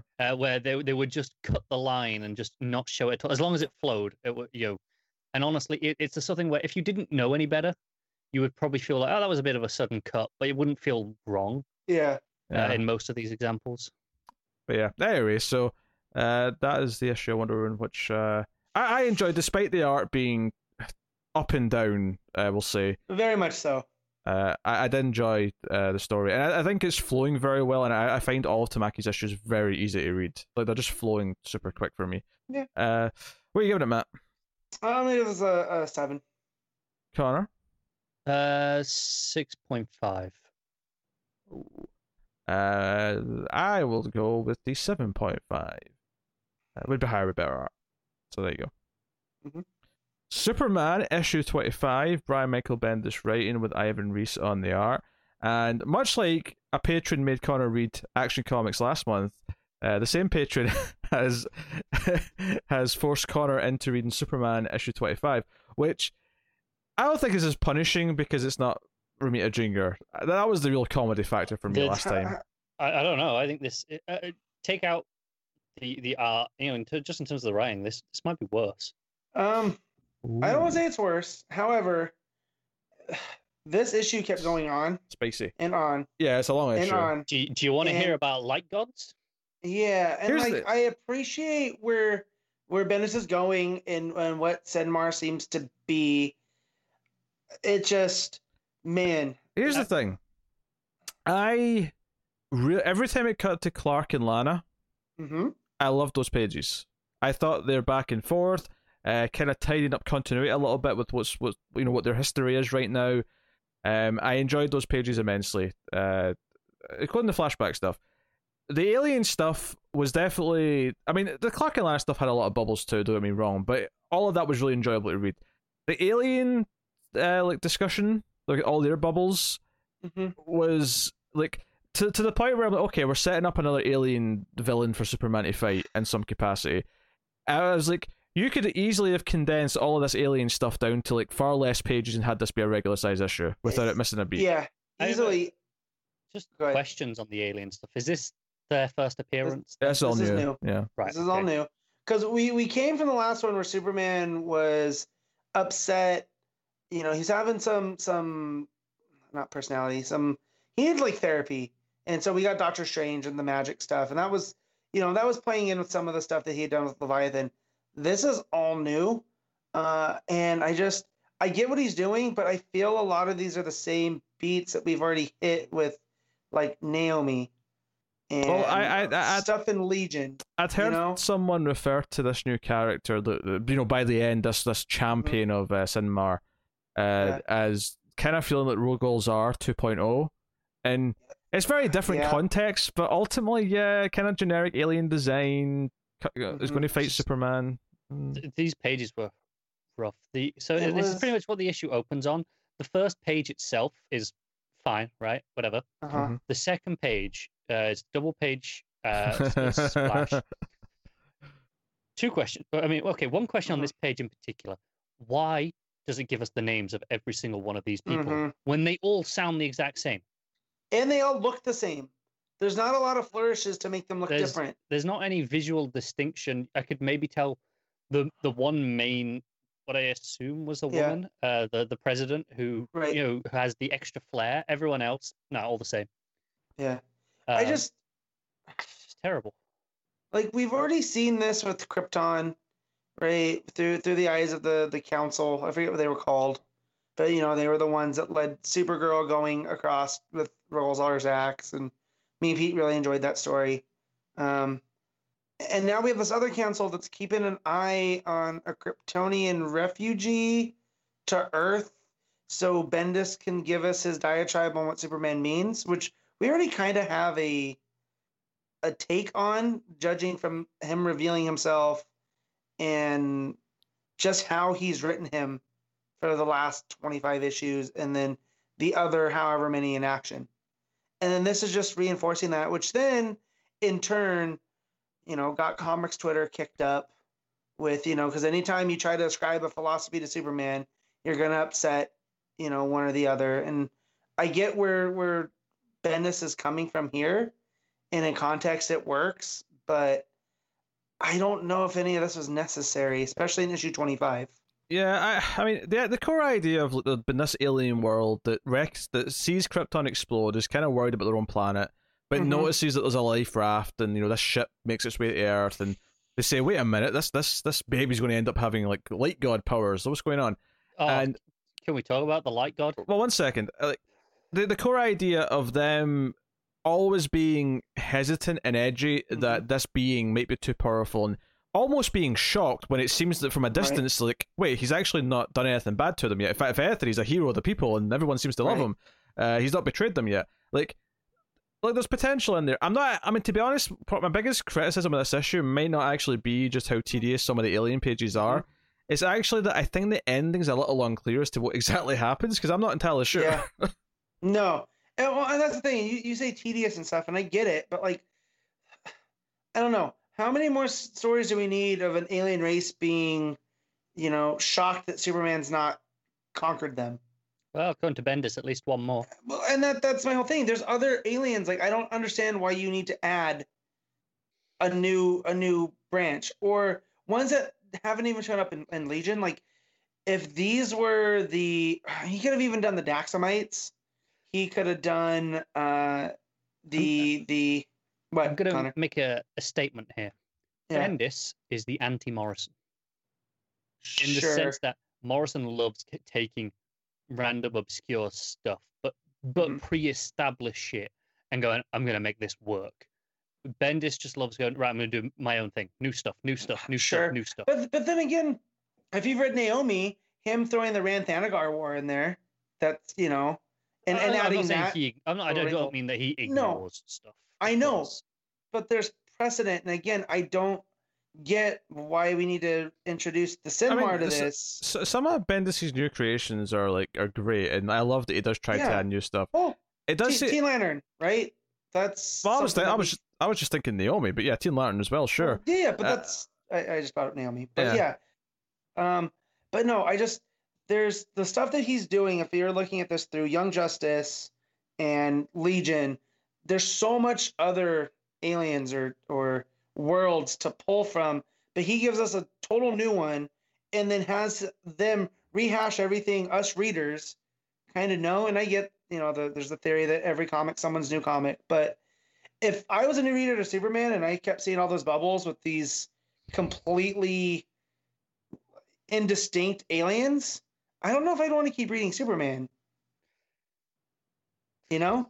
And Yeah. You're saying that as someone who's a Bendis fan. And a Superman fan, right? Yeah. Like again, so it just it's very like Pete said tedious, but I, there there's ways to do it and I just wonder why he picked this one. I- I don't, the- don't the- get it. the core beats of the story, which is they're concerned that Superman could start taking over people and might mm-hmm. even build an entire planet full of people like him. You know, like the Earth will become new Krypton, and all these all mm-hmm. the all the beings on it will end up with these powers, and they could start taking over the galaxy. You can get that fear. They're surprised that it's not Mm-hmm. happening. And then the ultimate thing, which is they've created their own Superman essentially, and then whatever happens at the end, it makes them seem to think Superman's came and killed Well- everyone. you can get all Yeah. that across in like far less pages and certainly far less Mhm. speech bubbles and make it a bit more succinct. And it wouldn't necessarily necessarily be like amazing because it, you know it's not like Right. a super amazing like original idea. But it wouldn't be. My problem with this is just how much of a chore it was to read. It's not so much that Yeah. the concept itself is upsetting me in any way. No, no, no, and and that that's it too. Is that it did feel like a chore. So on on top of it, you're just like I'm not gaining anything from this, and it took forever. And eh, but the art's nice to look at. I, I kind of like the alien designs. I just wish they were more distinct. I like Right, the alien and- design, singular. Design. Uh, you could say. I do like seeing Lana pop back up because it's been forever. I just Mm-hmm. after he just offed one redhead in Metropolis, I'm a little worried Do- for, do- for Matt. I was actually just going to say it feels like she's been given so much time and how important she is to Yeah. Clark's backstory because he's going to kill her. Eh, The villain is going to kill her Yeah. off because Right. that, that this tragic ending he has at the end of this issue where uh, all of these other aliens are dead. Mm-hmm. I think we're going to have him retaliate. I mean, not necessarily with the intention right now of targeting that one person specifically, but right. the ultimately we're going to end up with Alana is dead story. because during this. yeah because she's always there at at big moments in clark's life even if she's not right next to clark we get her perspective of it you know her at the news station when superman makes his appearance fighting luthor right which Mhm. which, which had shades of birthright which i i enjoy it's my favorite superman story really um so that that was cool but yeah i'm just wondering why lana all of a sudden you know i hope she's not gonna in essence get fridged here where it's just her death to drive the story. Um, It would be a really cynical thing to do right at the end of your run Yeah. when yeah. I, I don't know. Or or this is why they're different, right? Maybe this alien learns from from Superman and that or whatever. But I also do like the distinction that this this guy, I forget his name. I don't have my book open front of me, but he was a soldier that went to war and proved himself through combat to be this champion, which is completely opposite of, of Superman, who, you know, he's not really Earth's champion. It's just something he's elected to keep everybody safe, right? Like it's not a an actual position. So I do like that's a new wrinkle that um, Bendis really hasn't touched on.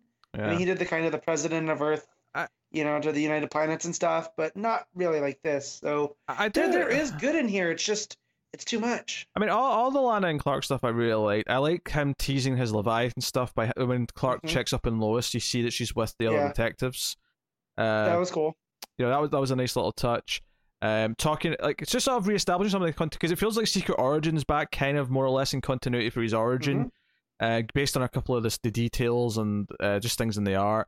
But then, of course, also mentions the fact that you know, like Ma Kent is being basically forgives Clark for anything that's ever upset her because she's got a grandson now. So just those little I, I details. did like that wrinkle. you know, yeah, weaving in like kind of what continuity and just almost Mhm. it's just a style because the, the Kents have been back barely a while and we're only just still we're still Yeah. learning exactly what the, the Mhm. deal is. what they uh, with know and you know how how long they've they've ex- been experiencing this. You know, Yeah. like how how'd they feel when Jon went off with Space Grandpa? You know, like Hmm. I, I'd love to know how Mom and Pa Kent felt about that. Uh, which is cool because that adds more questions. But but yeah, I just I got to this and also Sidmar being purple, red, and, and yellow. Also the I forget the name of the the the the god of chaos in the last one. Also having those same Oh, um, sure, yeah. Kind of thing. It's like, yeah, I don't know. So I, I guess I'm kind of happy he's drawing it to the end because maybe he just needs a refresh. Maybe 50 issues is kind of his limit. Although we we've seen him longer on other it's, it's, actually sixty really because you, you, 60? you throw in a couple Well, of those one shots. Uh, yeah, Plus, plus of Heroes, In fact, if anything, it's maybe even closer to seventy once you add all that in as well. yeah. Um, So so maybe maybe that's just it was his limit on Superman, and you know he just you know because I don't want to just throw throw it all out because there's been a lot of good with him doing because again you go into comics Twitter and you see everybody freaking out and how much of a disaster Bendis has been on Superman. I'm like, I don't know. I think we're Which- reading different things here, guys. Yeah, which they've been saying since day one. It's worth mentioning. It's not like that's a new True. thing. well, Uh, like I was upset he aged up Jon, but that's not enough for me to discredit his entire run because that story that came out of that and Jon's trauma, which leads to him going to the Legion, that story's good, you know. So yeah, you take the good with the bad. yeah, I did. I did like it addressing kind of Lana being Superwoman and kind of talking about that a Mhm. little bit. Uh, I liked her little line where she said, uh, "In my experience, hanging around with you too long ends up getting you superpowers." That was a nice little meta Yeah. dig, That almost. was fun. Uh, so yeah, protect, protect. I'm gonna start a protect Lana campaign going It's too late, forward. Matt. It's too Yeah. late already. um, yeah, but I don't know. Maybe maybe I can talk some sense into Chrome Dome. You know. I mean, maybe. so yeah, the cliffhanger is that the the main alien uh from Synmar. Which we don't even know his I name. don't, well, that's the thing. When That's the, a problem. when the first because the cover or whatever says introducing Synmar, I assume Synmar was going to be the name of the main alien that we're going to be introduced to, and then within a couple of pages, oh, that's the planet. The planet's Is called it- Synmar. Is it I- Eisno Alcor? Is that him? Yes. Alcor, yeah, that's that's the one. Yeah, yeah, sure. We're all going to remember that really. Well, easily. you, you, I mean, you're you've been quiet for a little bit, Carl. You're supposed to talk about this, so give us some thoughts. Give us some. yeah. I mean, the, the problem with all of that was that I couldn't jump in because everything you were just saying was in relation to the run, which I have Mhm. no context for. Um, I don't know how this sits in the run. I don't know. For, for all I know, this has been what the entire run has been. I mean, uh, y- y- the, the way you do, guys were just telling then, I, I, I take it it's not. But yeah, I don't know. This this issue was uh, re- really really rough for me, and it wasn't just the uh, the aliens. Oh, the the alien stuff was the worst by far. Don't me wrong, but a lot of the Lana stuff was really overwordy as well. Um, uh, for example, there's the the first uh, one of the first pages of her at work. I think is when Superman first appears. Um, it's the the page before when she gets there and she's talking with her editor, uh, whoever you know, manager, whatever, whatever he is. Um, just so much, so much gibberish that meant nothing, and I'm like, this needs to be like a third of the amount of this conversation at most. There's just no need for any. None of it serves anything. It's just there. Well, no, but that's that's typical Bendis banter, which I figured you were gonna hate because Yeah, I, I, I You do like Bendis banter when it's between Yeah. characters that that But th- This is it. it. It doesn't. To me, this doesn't feel like banter. This feels like. It feels like he's got a, a word count, like that he's got a hit, like he's getting paid Oh, by I- the word. I I disagree there because it's it's her establishing as the science consultant for the TV station and how she knows Clark Kent over at the planet. yeah. Just You know? on uh, this scene, actually, Matt, did you get the idea that this was the the moment she realized that Superman and Clark Kent were the same person when she took the photo and saw his face like up close? Yeah, which I don't like because I I do like the idea that Lana knows before he leaves. Yeah, I, I like, Like- him telling her. Like yeah, I- maybe he maybe she knew he had powers but didn't know he's Superman, right? Because to me he doesn't become Superman until he goes to Metropolis. sure. That's true, and it establishes in this issue that he was Superboy for a while, right? And, Right. and Yeah. she, you know, I don't know if she knew him as Superboy, but it, it, it was definitely Right. she was obsessed with Superboy. She, she definitely knows in hindsight that he was Superboy, obviously, given the, the scenes where she mentions Right. it.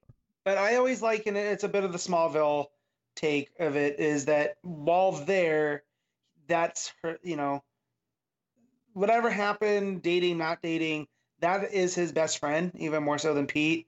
And so before he leaves for or whatever, they they know she knows that he's an Yeah. alien, and it's, I- it's trusted with her. I do think it's funny though that both me and Matt came out of this thinking that Bendis is going to kill Lana by the end of this arc. I I don't like. Well, had he not just killed more, you know, the the Mhm. fire chief, then I I you know, but I don't know. Maybe maybe he has a thing against Reds. I don't know. Connor, be careful because you've already said enough to make him mad. I know. I, I, honestly, I think I think this is personal. I think this is because he's been watching this and he, he knows my opinion at this point. And it's like, Mm. right, well, screw gingers then. Yeah. Uh, that's, and that's the another only ginger bites the dust. yes. Oh It's dear. the Anyway. only logical explanation. I don't know. It no, just- I it was a chore to read for me this issue. yeah. Um, But I do like the a, a lot of the art here when it's not being obscured by speech bubbles. Mhm. Um, it like the it's the page where they're talking about all of Superman's deeds right after she takes the picture, and you see him just in classic Superman stuff, like stopping the train from Action Comics. Um, the funny thing is- is that- run. I, I hate the Smallville TV show, but if you give me a Yeah. comic book set during that time period, yeah, you know, when I was, you know, that this flashback here when they're at the football game and Mhm. it's like, you know, young Clark Yeah. being drawn by Ivan Reis. I'm like, very uh, Gary Frank. It does. it does. Yeah. know, It's well, like um, like Pete said, it's a secret origin yeah, uh, ask. Um, but no, but you go to that page and there's these these moments from Superman mythology, like either the cover to Action Comics one there, you know, down at the bottom, uh, him breaking through the chains, and it's just I like all of that. So in a 25th issue, it's cool they're doing a send up, but I just wish it wasn't so bogged down with this alien, yeah. you know, stuff. Oh well. Uh, unfortunately, it wasn't a glowing praising review of Superman. But uh, Matt, what are you giving the issue? I'm, I'm gonna give this, despite all of that other stuff, I'm gonna give it a seven. I know it may maybe lower, but I, Ivan Ivan Reis's art does take it up a notch or two. Con- Um, Connor's reaction to that is is, is gold. You, Ca- you know, my system makes no sense. I, I know, but you even still like that. That caught me off guard. I was like, this this is going to be a six at most with the way he's been talking about it. All but- right, Connor, what's your score? Uh, to three, um, which is better than the last issue, the, the, the Action Comics one, mainly because Yeah. the art is pretty nice. Uh, I, I have very little good to say about the writing. I mean, compared to If- Romita Junior again, I mean, If a a whiskey gets sent from Oregon, do not drink it. um, yeah, I I really liked the Lana scenes. Uh, the alien scenes I thought were a chore. Art was good. I'm going to chuck up to a six. Uh, so I, I even I thought Matt was too high with that, but uh, I also again, my system makes no sense, and it's in full disrespect to ratings. and I am I am concerned though. I'm concerned for Lana's well being. Yep. All right. So, oh, oops. Hold the thing there. All right. the Flash seven six one. Joshua Williamson rating with Howard Porter on the art. This is of course more of the finish line, building up to her ending, and features even more Flash family members showing up uh, in the, the heat of the moment to help the the fight. Uh, how did you how did you feel about this one? I loved it. of course. flash flash fact uh this was this was everything i wanted it to be down to max mercury stopping to meditate on the answer you know Mhm. like uh, it's williamson having fun with flash which i don't haven't felt until this stuff started again you know I mean- we got past paradox I will say I like So- the issue. I feel a little bit of a diminishing return of oh, uh, more characters have come back because I don't know. Like Mhm. when I got to the two page spread in this, where after Max Mercury basically calls out to other speedsters, Mm-hmm. you know, for the Mhm. Speed Force to show up. When I got to that two page spread, I kind of sighed a little bit and like, okay, we we just did the whole family reappearing together again last issue. Now you Yeah. now we're we're scraping for more characters. But Uh-huh. then I have to admit, when I realized that Wally's kids were in the middle, I was like, wait a minute.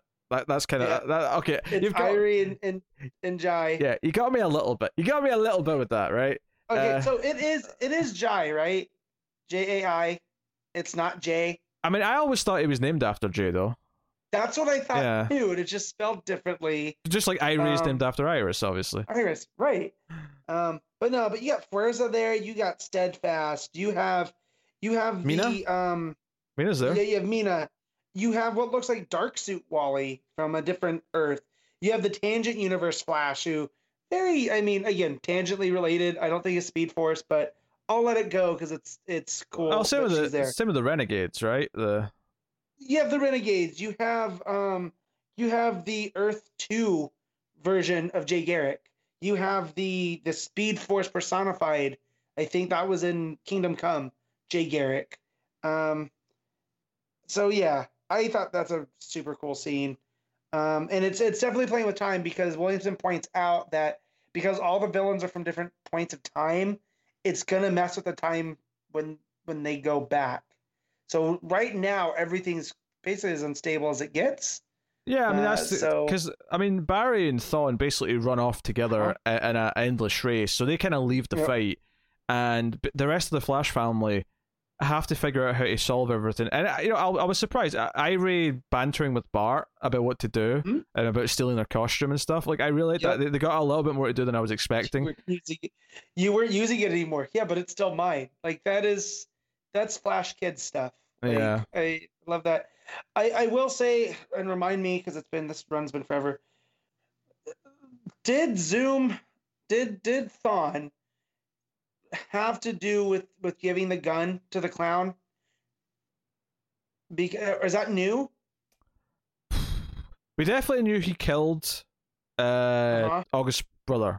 Yes, we know that Um, in Planet of the Black Hole stuff. The gun to the clone to create Hunter Zolomon Zoom, you know, um, because remember he checked for the gun, and nobody knew where he got the gun from. Yeah. So did, did he just change? Did he just retcon Zoom, Thawne Zoom, Professor Zoom being key in the creation of of Hunter Zolomon and, and current continuity, yes. I, I don't think it's necessarily retconning.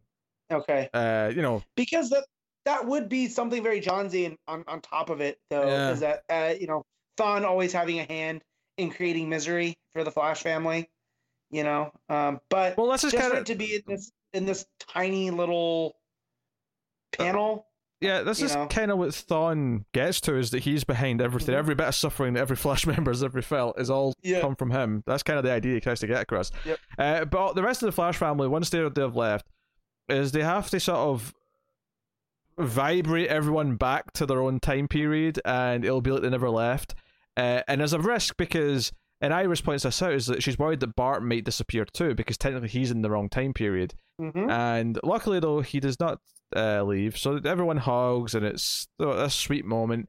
Um, Mhm. We go back to the, was it the, th- whatever year in the future is it? Eight hundred and fifty third, century. which which is from yes century, which is from D, uh, DC one million, Mhm. which Morrison, uh, that's him. Um, Yeah. but yeah, It, it, it's, it's so hard to wrap your head around that number though, because I'm like, wait a minute, we're only in the twenty first. that's that's a Right. lot of years in the future. right. Which they, which Morrison determined it was the eight hundred and fifty third, which is if DC Comics put out Unstopped, that's what century it would be when they got to the millionth issue Of what? of of whatever issue it was. Mean, is that including all DC comics, or is that like issue one million of like action? I don't know. Okay. I just remember them taking the calculations of okay. one million. You know, what issue one million would be. I'd, I'd have Oh. to assume it'd be like the millionth issue of Action or Detectives. Yeah. or something. Yeah, yeah, yeah. But also the that that's way better math than Aaron did for his, you know, one million BC uh, over at Marvel. So I'll Mm. give it to him. But um, So yeah. Yeah. Um. So honestly, the family all working without Barry, to be honest, I kind of liked. Uh, Irey was particularly delightful. Uh, Iris being excited that Bart didn't get, you know, Yep. uh, whiplash back to the future. All that's good. It kind of Uh-huh. ends with Barry just chasing Thawne. Uh, and th- th- I'll kill you. yeah, this is them. This is the last time we'll ever race. I don't believe you, but Oh, I don't Thawne is unkillable because of retcon. Like he is the metaverse personified, right? Like when you think that John's and, his love of the Flash, he always says Flash is his favorite character, and the amount that he's changed that, and kind of if if Thawne is the misery of all the Flash family, you could do the reverse. Huh? That Barry is what is their heart. He is just like you would say that Wally's the heartbeat of, of the DCU, um, or was, and then DiDio, like Mola Ram and Temple of Doom, pulled it out and threw it into the fire. Um, but Barry's the reason why all the good stuff happens, and I do like that because it does put them as this yin yang of the Speed Force. Even even so much that Thawne was able to to master the negative Speed Force by basically incepting negative thoughts into members of the Fast fam- Flash family. Um, so yeah, it- it's it's very like a culmination of all Flash stuff that I love. So I got to give Williamson credit for that. Yeah, um, I thought it was good. I I- felt a little cynical just because it's like we're kind of doing the same thing again. We're we're all excited because a bunch of characters showed up, and even though yes, there was a couple of characters in there that I was specifically quite excited about, uh, it it felt a little formulaic to me because of that. So I can't sing it with too many praises. But that said, though, I mean, I still enjoyed it, and it's still, you know, head and shoulders above a good chunk of what this run's been. You know, between, uh, you know, the year one and the stuff before year one Mm-hmm. and whatnot. So, uh, yeah, and the art was was pretty solid too. Uh, really Yep. fit the the Yep. kinetic feel of what the Flash should feel Mhm. like. That's Howard Porter, right? Yeah, Howard Porter. Yeah, Howard Porter. Probably Yeah. one of my favorite current Flash artists. Yeah, I mean that last page. I mean the colors specifically. There's just such Mhm. a wide array of colors. Uh, behind them is so, so the tunnel, the, the tunnel in the Speed Force, whatever they're running, is like all blue and Yeah. purples, but around them they've got all the red and yellow lightning. So, Mm-hmm. uh, very very colorful. All right, Matt, what are you giving? Uh, I'm gonna give this an eight. okay, I'm going to go with a seven. Uh, There you go. I think it's good, but a little bit formulaic. Uh, so yeah, that's for me. Hawkman, issue twenty-seven, Robert Venditti writing, Yeah. with Fernando Pasarin on the art. Matt can't contain his excitement. Please take it away. That's because it's like the best book every month. It's it's this is a quick jaunt to the JSA. We know there's only but three issues after this left. He Including this. to thirty. No, Yeah, so I think there's- 29 is the last one, isn't it? 29 is the last one. So um, we don't get a lot of the Justice Society, but the the main crux of it is that now that Hawkman realizes he can die, He's This terrified changes- of dying. Everything, right? Because now he's he this is his last life, right? And he's got to beat the game. Um, and I love that, but This idea of every time he was in battle before as the JSA, JLA, Mhm. whatever, whatever, whatever he was, whatever wherever he was, he, he was fearless in in battle because he's like, eh, if I die, I die. I'll come back. Don't don't, right, don't he's worry about playing it. with house money. Yeah. yeah. But now there's actual stakes. Now it Yeah. matters. It's like shit. Do I want to be doing this? And so we get the, the Justice Society fighting, I would say, the Injustice Society. Um, and just this is why I love Venditti writing these characters.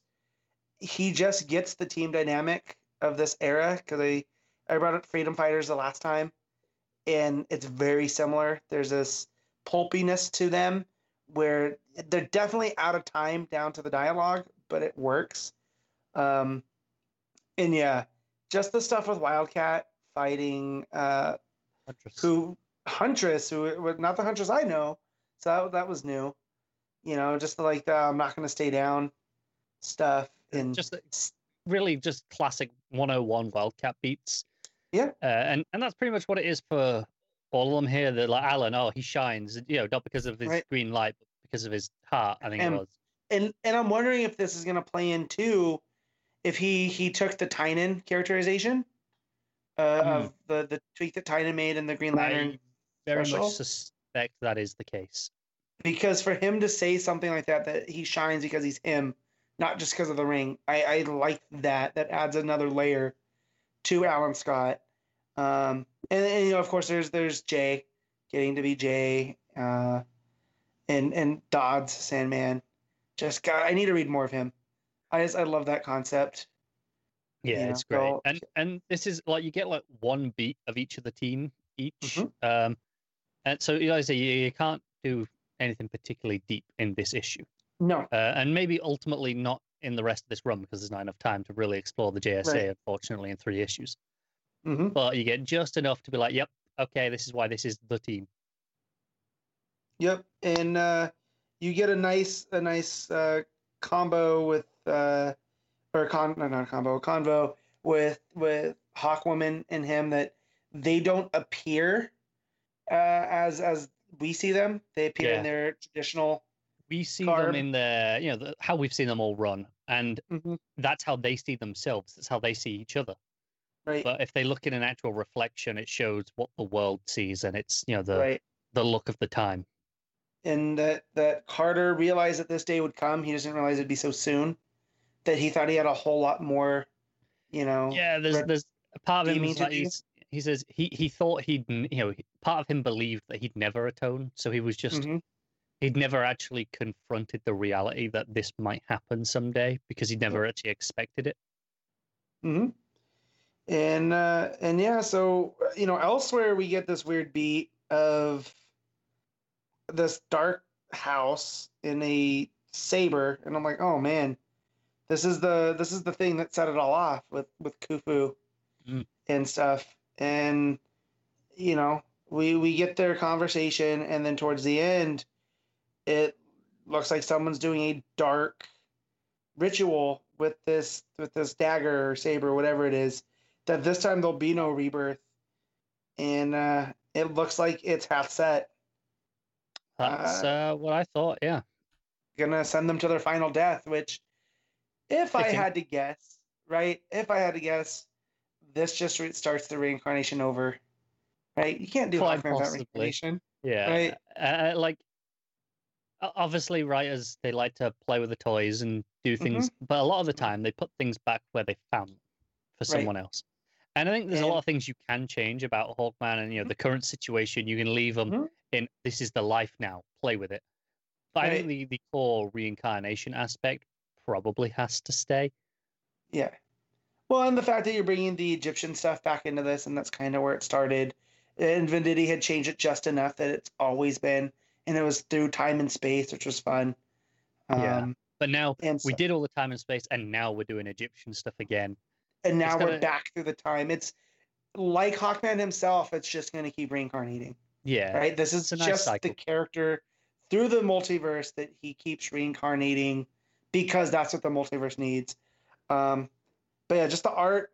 P- Pasarin does each of these characters. There's a cleanliness to the art that's just been here that really lends itself It to feels the Justice Society. even cleaner than it has done in previous issues. And I don't know if that's intentional, like you know that he is playing it up for the Mhm. you know the, oh it's the 40s JSA stuff, um, Right. but it is so so clean, really tight inks. Uh, Right. it's, it's And just like stuff.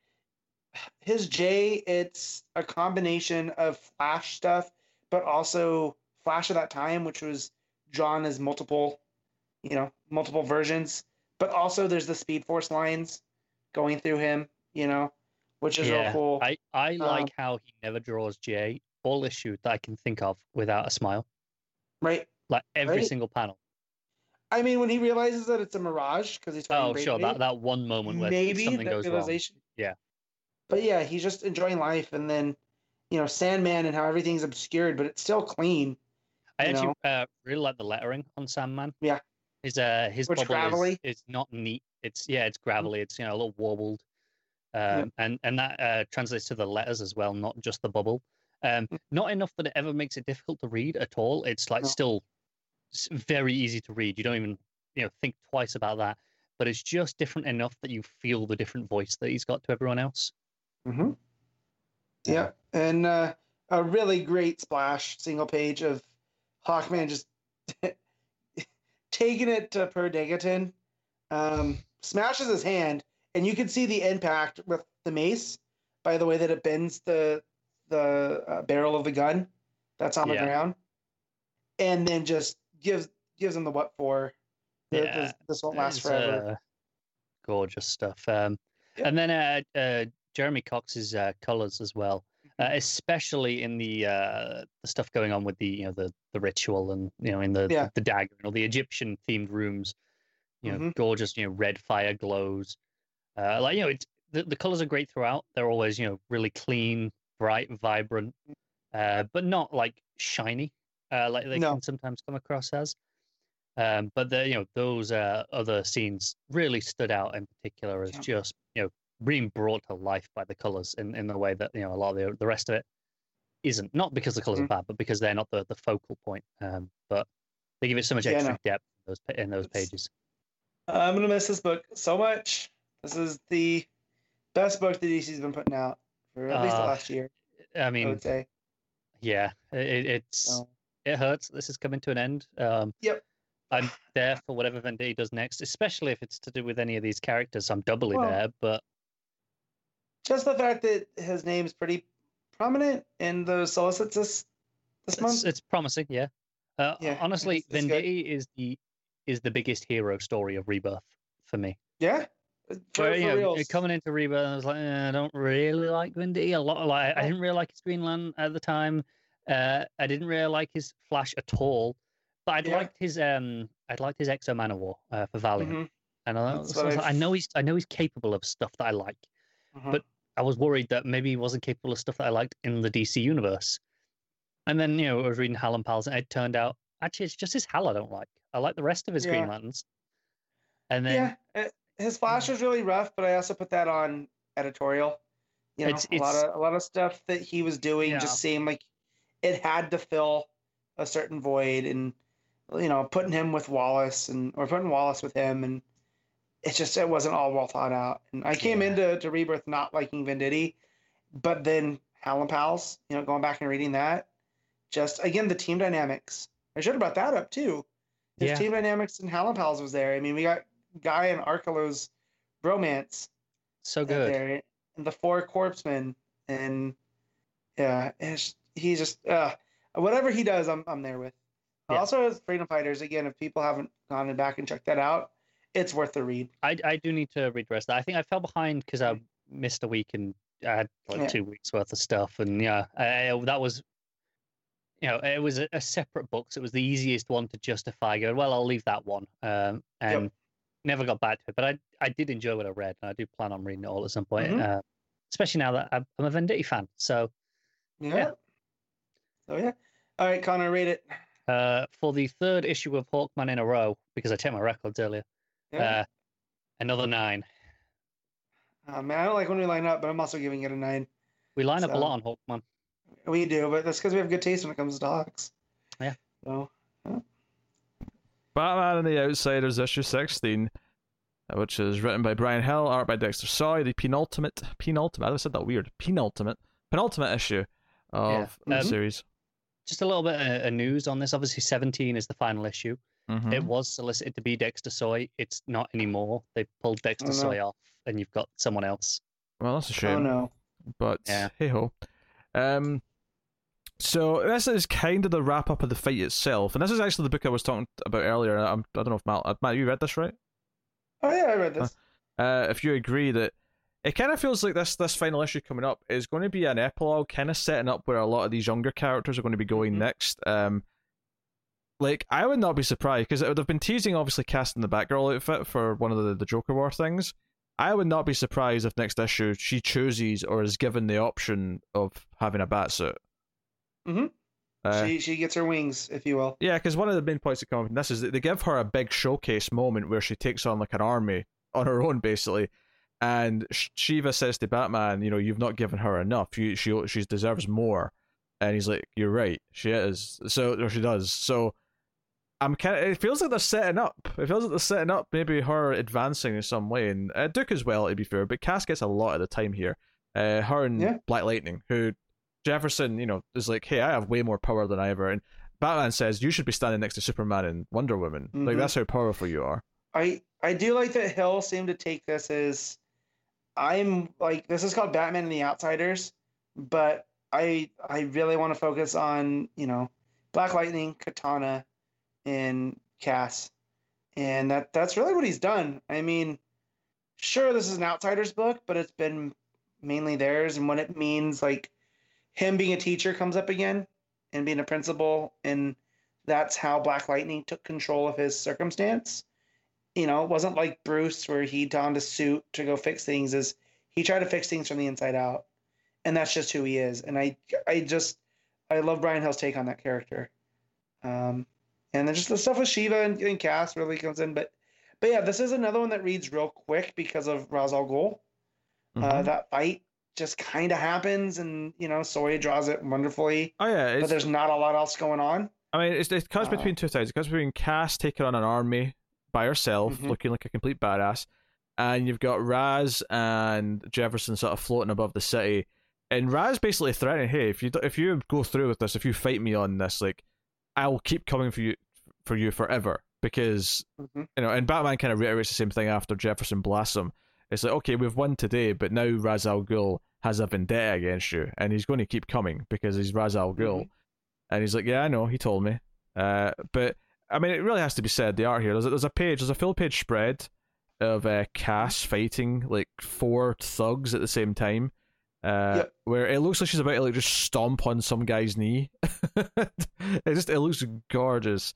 Uh, the art is wonderful and really makes the whole book sing. But it is a really quick read because it is essentially I mean, there's a bit of dialogue between Jefferson and Ra's al Ghul, but for the most part, it's a lot of just really pretty fighting, with electrical powers on display, hmm a lot of motion in the cast stuff. Uh, it's just a super pleasing issue, which it does go in very quickly. Um, and it ends with Batman saying, "Hey, I've I've got you know, the outstairs is a great idea, but you all deserve more. Uh, so I've got uh new stuff for all of you. That what your new direction is going to be." And he says, "You know, I'll tell you when we get back to Gotham." And that's the final page. It's just kind of him diving off the building. So it's it's setting up kind of an epilogue issue, which I also assume is Mhm. going to be like a, pr- almost a prologue issue to where a lot of these characters are going. And you know, so I mean, the different artist is a bit of a bummer because Dexter Soy is so good, but at least it is kind of like a, a separate thing. You know, it is kind of this this epilogue kind of feel to Yeah. it. I just checked who it was. and It's Mm. uh, Marcio Takara. So it's not a bad artist. Oh, yeah, okay. No. Uh, that's all right. Uh, but uh, it's, it's hard to really have much of an issue. May- Maybe you could think, oh, there should have been Yeah. more of a fight between Jefferson and Ra's, but it was more of a symbolic thing with Jefferson, like Mhm. sort of utilizing his full power and standing up to him as, as it was like an actual fight. Roz Yeah. and and not being afraid, knowing he's gonna come, and that's what he's always done. Is I know there's gonna be trouble. I don't try to hide from them. I'm right here. So I just it makes me like Jefferson that much more as a character. You know, which I, I kind of always liked him, but it was always just like, oh, he's the electric guy, right? And I feel like like Hills really brought like uh like a pathos, if I'm using that right, to him that I didn't know was there before because I was not familiar with the character. So Yeah. Um, one might say he's the most electrifying man in all of comics. uh, comics, yeah, you, you could. uh, yeah, no, I, I like. I hope there's plans for some of these characters. Obviously, cast more than anyone, but I do. hope- I mean, Yeah, dropping lines like "you should be standing next to Diana and Clark" is kind of a big deal. It's like a big selling of the character. Yeah. So I and, hope. I- and I feel like counter to that is is Duke, just kind of there. You know.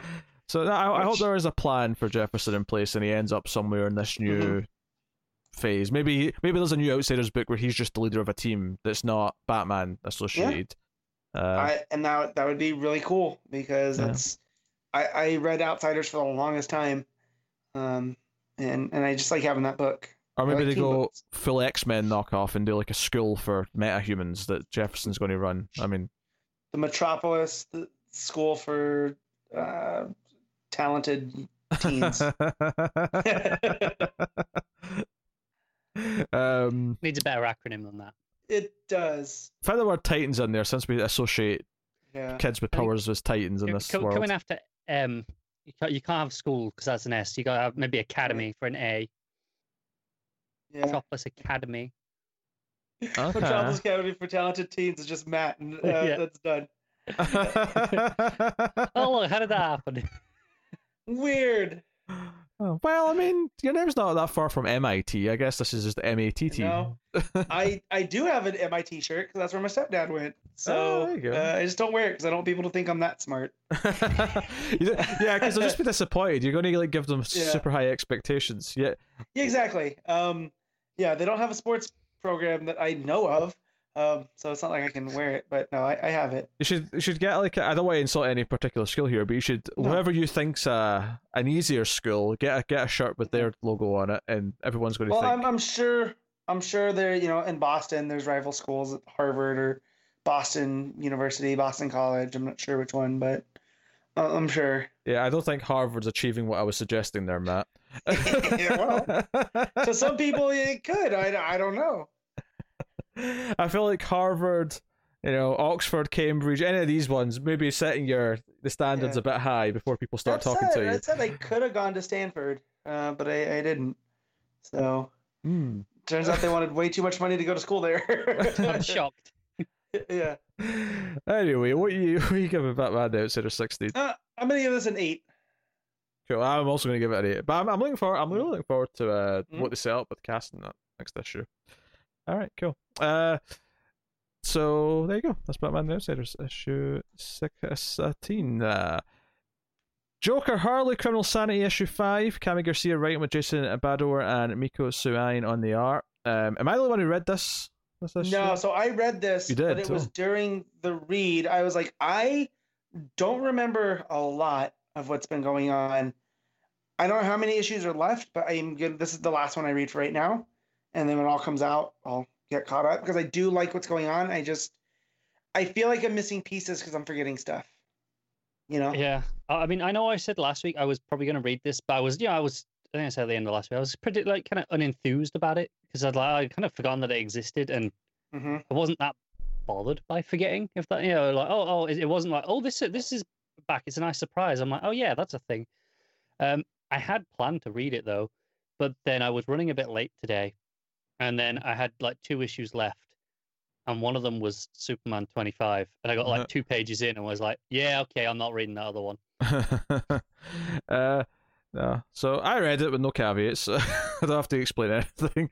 Um, I I'm not feeling too bad about the uh, forgetting things. This issue um, in particular feels so focused in just the the meeting because you know the last issue I had with the cliffhanger of Harley coming home and Joker being there, and this sets up this idea that you know he has her tied to the chair and he's you know he's is he going to kill her? Obviously he's not, but it kind of sets up this idea that he likes that he's like doing she's doing such a good job of chronicling chronicling what he is and, and what he's been doing.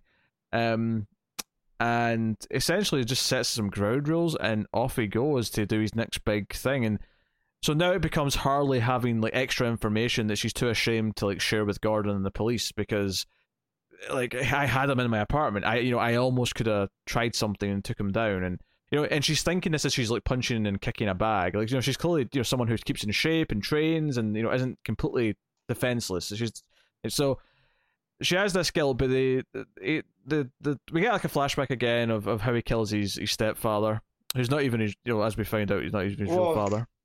Not even really his stepfather. That's who he, he thought raised him. Yeah, And and once he finds us out, he has zero ties to him, and it's the first Joker murder.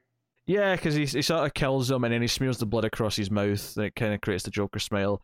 Uh, it, it's almost a little like on the nose. on the nose, but like I did actually like what he did next though. I liked him taking the wire coat frame and putting it in the mouth to make a forced Yeah. smile. That felt like a super brutal, like sort of in like low budget way of doing the, the Joker smile on your victim. Yeah, yeah, because we're establishing this is kind of you know David Fincher Yeah. seven in in Gotham, and that this is his first. This is. It wasn't necessarily the murder and the blood on his face that made him Joker in this world. It's him deciding to to desecrate the body Mm. for art's sake. I say that with quotes. What's interesting is Uh, that now we're nowhere yet, and essentially David Fincher's Riddler in the movie. So there's definitely Yeah. I was having that in my head as I was reading this, thinking, ah, it's kind of funny how uh they're kind of going that route with another villain in the next movie. Mhm. But um, so yeah, the, basically Joker releases this video of like a victim upside down in a tank.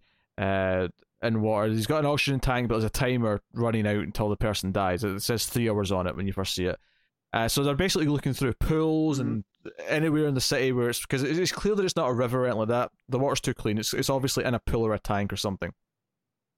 And they're looking around, needle in a haystack, checking out swimming pools, and it's kind of interesting how it's playing with the, the, the color versus the black and white pages now because now it's not Mhm. really flashbacks anymore. I mean, maybe there will still be more, but at least in this issue, the color comes into it outside of the main flashback where the people who work in this aquarium, there's this, you know, case that has a, a black, you know, uh, cloth over it saying open at, you know, 10 p.m. or whatever it is. Uh-huh.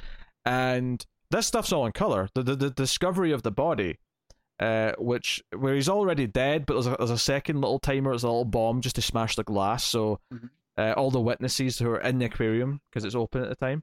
Um, I got worried that we were going to get Joker sharks again, and just by bad planning because of the pandemic, and that Mhm. we were going to have the you know the the three Jokers thing, and then here, but it doesn't go that way. so No, fine. no, not at all. Uh, it would definitely be a bit more over the top for this book. Not that this, I mean, this book Uh-huh. is over the top and it's serial killer stuff, but not. It's not over the top in that it has, you know, No. Joker fish and stuff like Uh-huh. that. And at least if it did, it would be a dead fish that he's like desecrated, not like fish Right. that are still alive that have Joker smells on them. Uh, so yeah, but yeah, basically, Joker's like watching the security feed of this aquarium as they're finding the body, and and Harley's frustrated. She's feeling guilty. She's being yelled at by superiors. And the final page is Joker just watching her face on the screen, saying "See you soon, Doctor Quinn." So it's this idea that he's becoming obsessed with her, and her like fascination with him. So uh, you can kind of see that the Harley Joker kind of like the, the, you know, what we saw in Harleen, for example, kind of playing out, but in a different arena. Like instead of being, but I like that it's I like that it's opposite. That he's obsessed. He's actually obsessed with her because Mm. of the feedback loop of the attention, right? That she she was able to figure out who he was because she's so good at her job, and that's he likes the attention because he's a serial killer, right? That's Yeah. That's why he leaves these these testaments to art and it's whatnot. basically to compare it to something that people might have seen. If you saw Mindhunter, it's kind of how like some of the Mindhunter killers love mm. talking about it. You know, he's, he's I mean, obviously Yeah. personality. He's nothing like Ed Kemper, but it definitely gave me that. Like I was thinking of those types of thing where they love talking about what they've done because they love to get the attention. They love to have tell people Mhm. the details and all the little quirks they put into it because they're really proud of all the little things. Um, this is like, oh, this is someone who finally kind of is calling what I'm doing art. Not that she's into it and as an art, but she Mhm. she recognizes that that's what it is to him. That this is these literally the way he's displaying the bodies, the way he's doing all these things are all art pieces to him. Uh, so right. um, uh, I didn't feel too lost when I was reading this, to be honest. Even though there is big gaps between the issues, which uh, The- I yeah, I just it was one of these things where I was trying to piece together the dad stuff, which I had forgotten about, and like her bringing up that I had the guy that killed in here, and she got really mad, and it, it took me a second to remember all of that stuff too. So I'm like, I just want to read this and enjoy it, as you know what I mean, as quick as I can, not as quick, but you know what I mean, where, where it's all right after the other. So. Yeah, um, I mean, as it stands, I still plan on reading it as it's coming out. I, I've been enjoying it. The art is definitely not necessarily always perfect, but there's definitely a spectacle to the art because it's going for this completely different look to Mhm. what most comic books have. Um, yeah, so yeah, good. Uh, uh, the black and white stuff especially, I think. But uh, what are you giving the issue, Matt? Uh, I'm gonna give this a seven point five. Uh, yeah, I'll probably go the straight eight. I think on this one. So there you go. Um, so that will take us out of the part of the show where we pick our favorite stuff of the week. Uh, do our favorite panel slash moment, favorite cover, favorite art, and top five books of the week. Uh, and I think most of us read six. Matt may have read seven. Mm-hmm. I only read four. You only read four? Well, okay. Well, Connor only read four. Uh, but uh, that's what we're going to do. So uh, take us off with power slash moment, Matt. What you got? Oh man. Oh, so I Matt, gotta- Mike, whoa, whoa. Mike, Mike. We'll go to Connor first. We'll go to Connor first. Do not start with Matt. Um, I'm gonna be different and not go from uh, the the the metal thing like I assumed I would have done.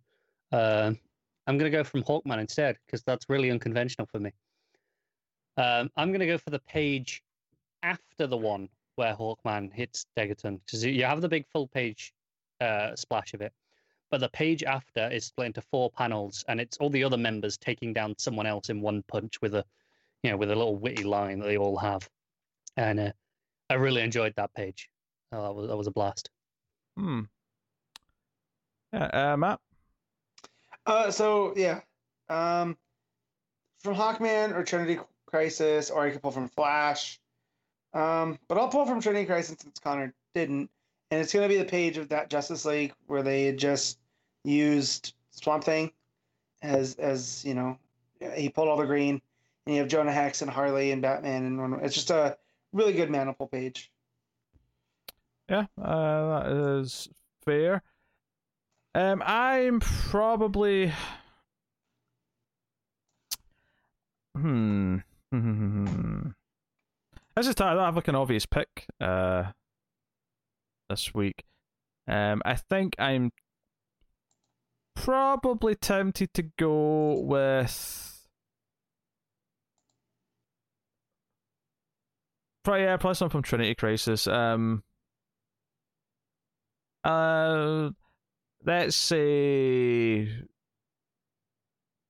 when they get into the, the ground at first, when Swamp Thing kind of opens up, because the way it plays with like silhouettes and shadows on that page, I quite like. Mhm. So I'll go with that. I don't have like a really stand out moment as much this week, though. I have to admit.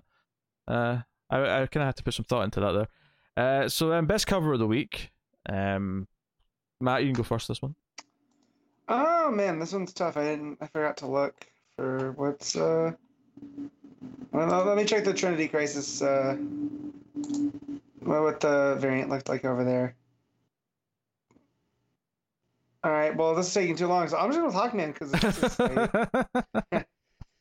Yeah, uh, that's a solid choice. Um, but uh, honestly, nothing comes close to the uh, Wonder Woman variant, the Middleton one, for me. That that is just stand out Mm. easily. My, my favorite this week.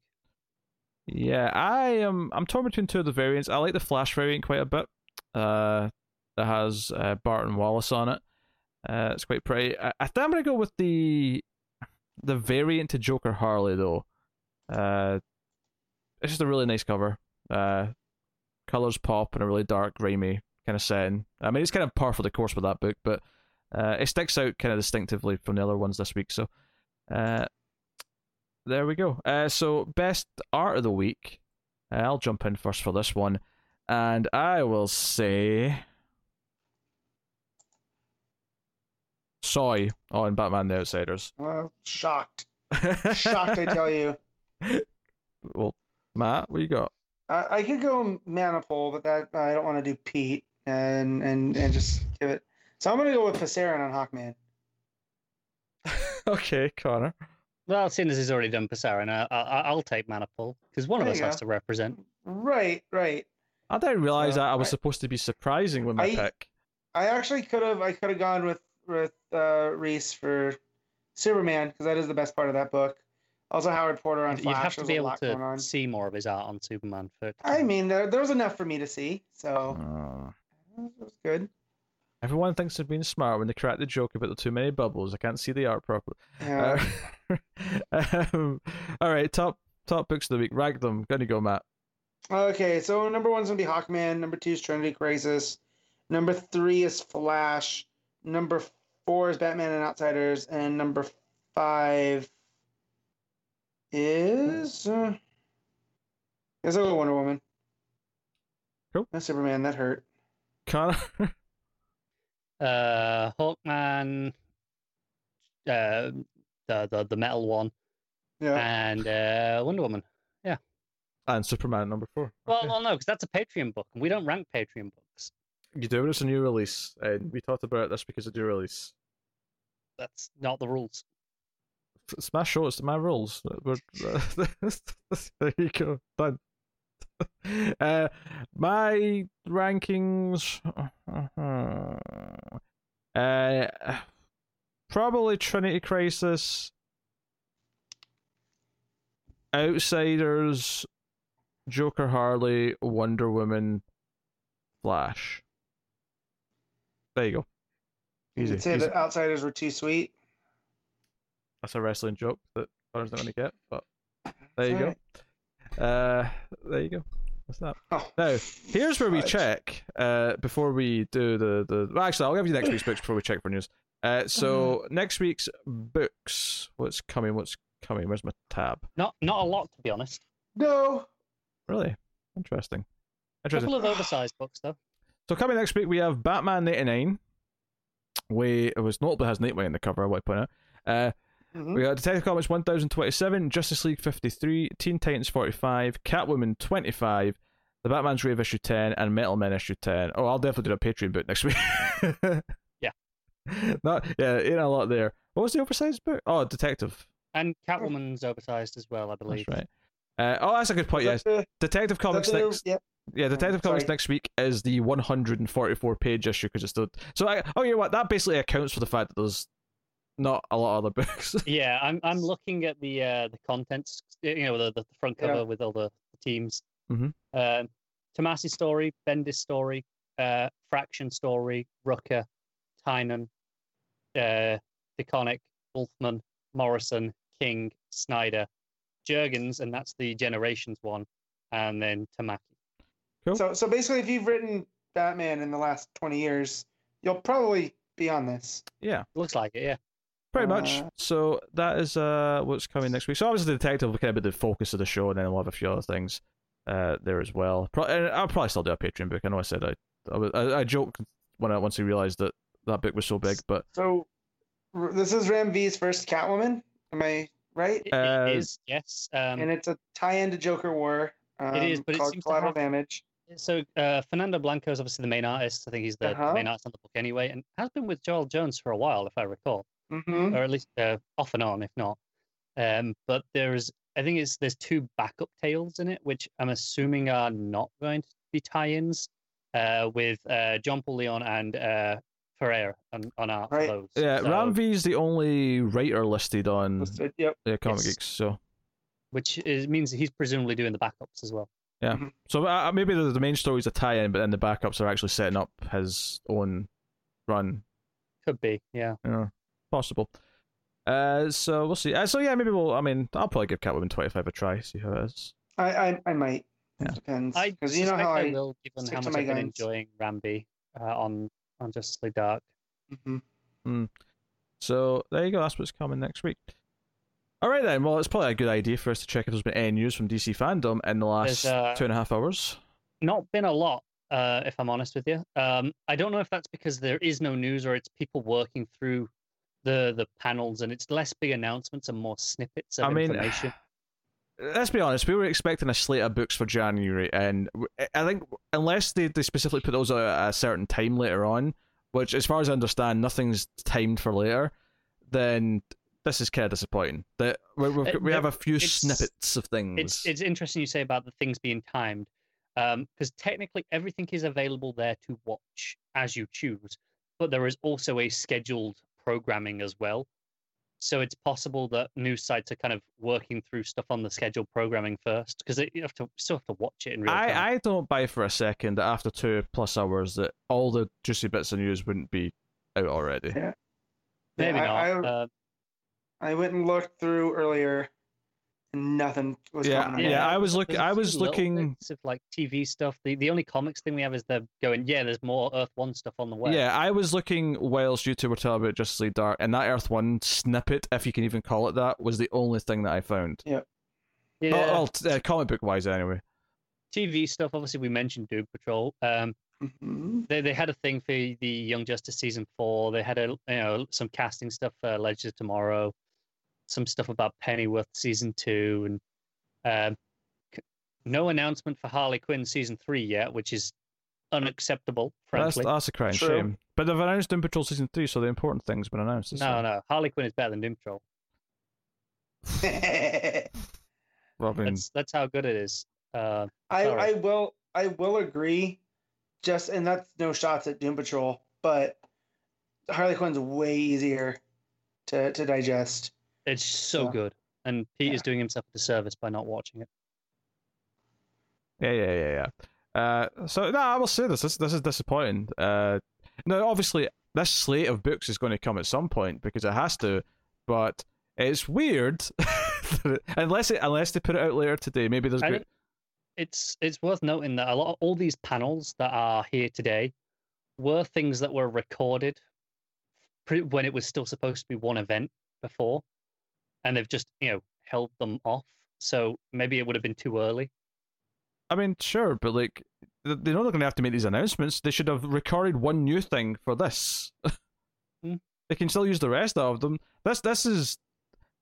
I'll be honest. This, I mean, I'm sure there'll be some cool snippets, and some people may enjoy watching some of the panels. Um, but this, this, this whole feels a bit lukewarm to me. It feels like all, all the big announcement stuff, which was all movie related and video game related, came in the last part. And this one so far feels like it's got nothing other than, hey, do you like panels where you can get hear some people talk about what they're doing, Some- which is some fun. People love panels. Some people do love panels, but it's not newsworthy. Yeah. All right, cool. Uh, let's get this cool because I gotta go buy Tony Hawk now because they didn't have it at Target yesterday. You haven't bought it yet, Matt. It's been a whole week. Yeah. I had to get uh, wrestling last week. I got a budget, man. uh, I, if, you uh, I if, your played Avengers instead. if your muscle Yeah. memory comes back, Matt, you'll be. so my brother was already complaining because he's so used to open world that the two minute time limit was messing him up. Oh, I hate the open world ones. No, no, no. The, Yeah. this is better. Classic style's Yo, better. Tony Hawk Underground is one of my favorite games of all time. That that's but those are two minute challenges within the open world. That's it's fine. Um, well, open levels, Yeah. I. Uh, it's, it's a little tough But- at first because your stats are so low. You have to collect some stats Mhm. before you start to get into the, you know, so you can spin fast enough or whatever. But yeah. Uh, also, it's weird to see Tony Hawk in Vans because all when I was growing up, he wore Airwalks, and that's who did the the Tony Hawk shoes. So now to see all of this Tony Hawk Vans footage, anytime you know he's doing something for the game, it's it's really weird to me. But yeah, I'm gonna go. I went to go pick it up last night when when I got my new blender and they were all out, and then like a child, I copped attitude and got mad. Uh, apparently, they don't want you to sit on the floor. You know. It's a perfectly Yeah. reasonable reaction. Yeah. So I was, I'm not going to leave until you guys give me Tony Hawk. And they said, sir, you have to leave. I mean, if you were that desperate, you could have just bought it on the digital. I, I did, but I want it. I want the, you know, there. I'm weird. but you did buy it digitally? No, I could. Oh, right, okay. No, I'm going to go check another store that I don't like going to Sure. to see if they have it. Okay. Yeah. Matt's going on a quest to find Tony Hawk's Pro Skater, wanting to remake. Yes. Um, Expect updates on Twitter. yes, Oh, I. you, oh, you will. If, if it's not going to be hockey, it's going to be Tony Hawk. So, Hmm. um, which weirdly has never felt more like me being back in high school. It, it's hockey and Tony Hawk, and that's really all I hear about. So, you know. Yeah. Well, okay. Oh, I'm hoping they do the third game as DLC, or even just do three and four as a you think? second game. Yeah. Uh, What was the what was the iconic level from the third one? Because now they they all kind of run together. oh, yeah. one or two. I think three had a lot of like a lot of my favorite levels. Uh, the airport level was in three. Okay. The the the suburbia with all the Halloween decorations was three. Yes. Uh, Canada was three. Uh, the, Okay. the not the furnace. The Th- those are the good ones. like a factory. It's like a, the first one's like a factory. factory. Yeah. yeah. Um. Yeah. Three's got a but oh, a lot of three's levels are really good. Yeah. So Good, good. And then four, I don't even remember. I just remember underground. I never played much Uh, of four. Four was kind of when it started to Yeah, slip away a little bit. I think. yeah. Then you had underground. American Wasteland was kind of bad. Um, but no, those those games kept me kept me from doing my homework. And Yeah. These will keep me from doing housework. So so yeah. Oh. that- Uh, Jim Lee did confirm that Oh. 5G is not going to happen. Like outright, flat out said, if you're looking forward to 5G, it's not going to happen. And the uh, the uh, reports online have been wrong speculation. okay. Well, uh, that was a bit non-news, but Yeah, but just just to get that out there, you know, Okay. anyone who was still clinging on hope, maybe after the Generations one shot popped up, that that's what they were hoping for. All right. Uh, so let us know what you thought of this week's books in the comments and all that jazz. Please do like if you're on YouTube. Liking is super important. It's a nice, easy, and free way to support everything we do and help keep all the content coming. More people will find us. Same if you rate the podcast on Apple Podcasts, wherever you get your podcast from, five stars and a review helps us out a lot. If you want to support us financially, you can do it over at patreon.com slash mailfuzztv for as little as $1 per month and get some bonuses for your troubles. In fact, I will take this time to thank our Patreon producers for the month of September. And it's actually popping up a little bit over Matt's face there. Not much, but a little bit. Uh, so thank you to Tyler Hess, Cindy Palacios, David Short, Board Now, Al Tribesman, Christopher Moy, and Brett Williams. They are our Patreon producers for the month of September. So thank you to you guys once again. Uh, so guys on Twitter at DC Comics Podcast uh, for updates and uh, shenanigans and, and whatever else. Uh, but that is us. So thank you once again for watching or listening. We always appreciate it. Keep reading DC Comics, guys. And remember to never get lost in the Speed Force. Uh, also, Robin Lehner's really good, and Fleury's underrated. And go Knights go.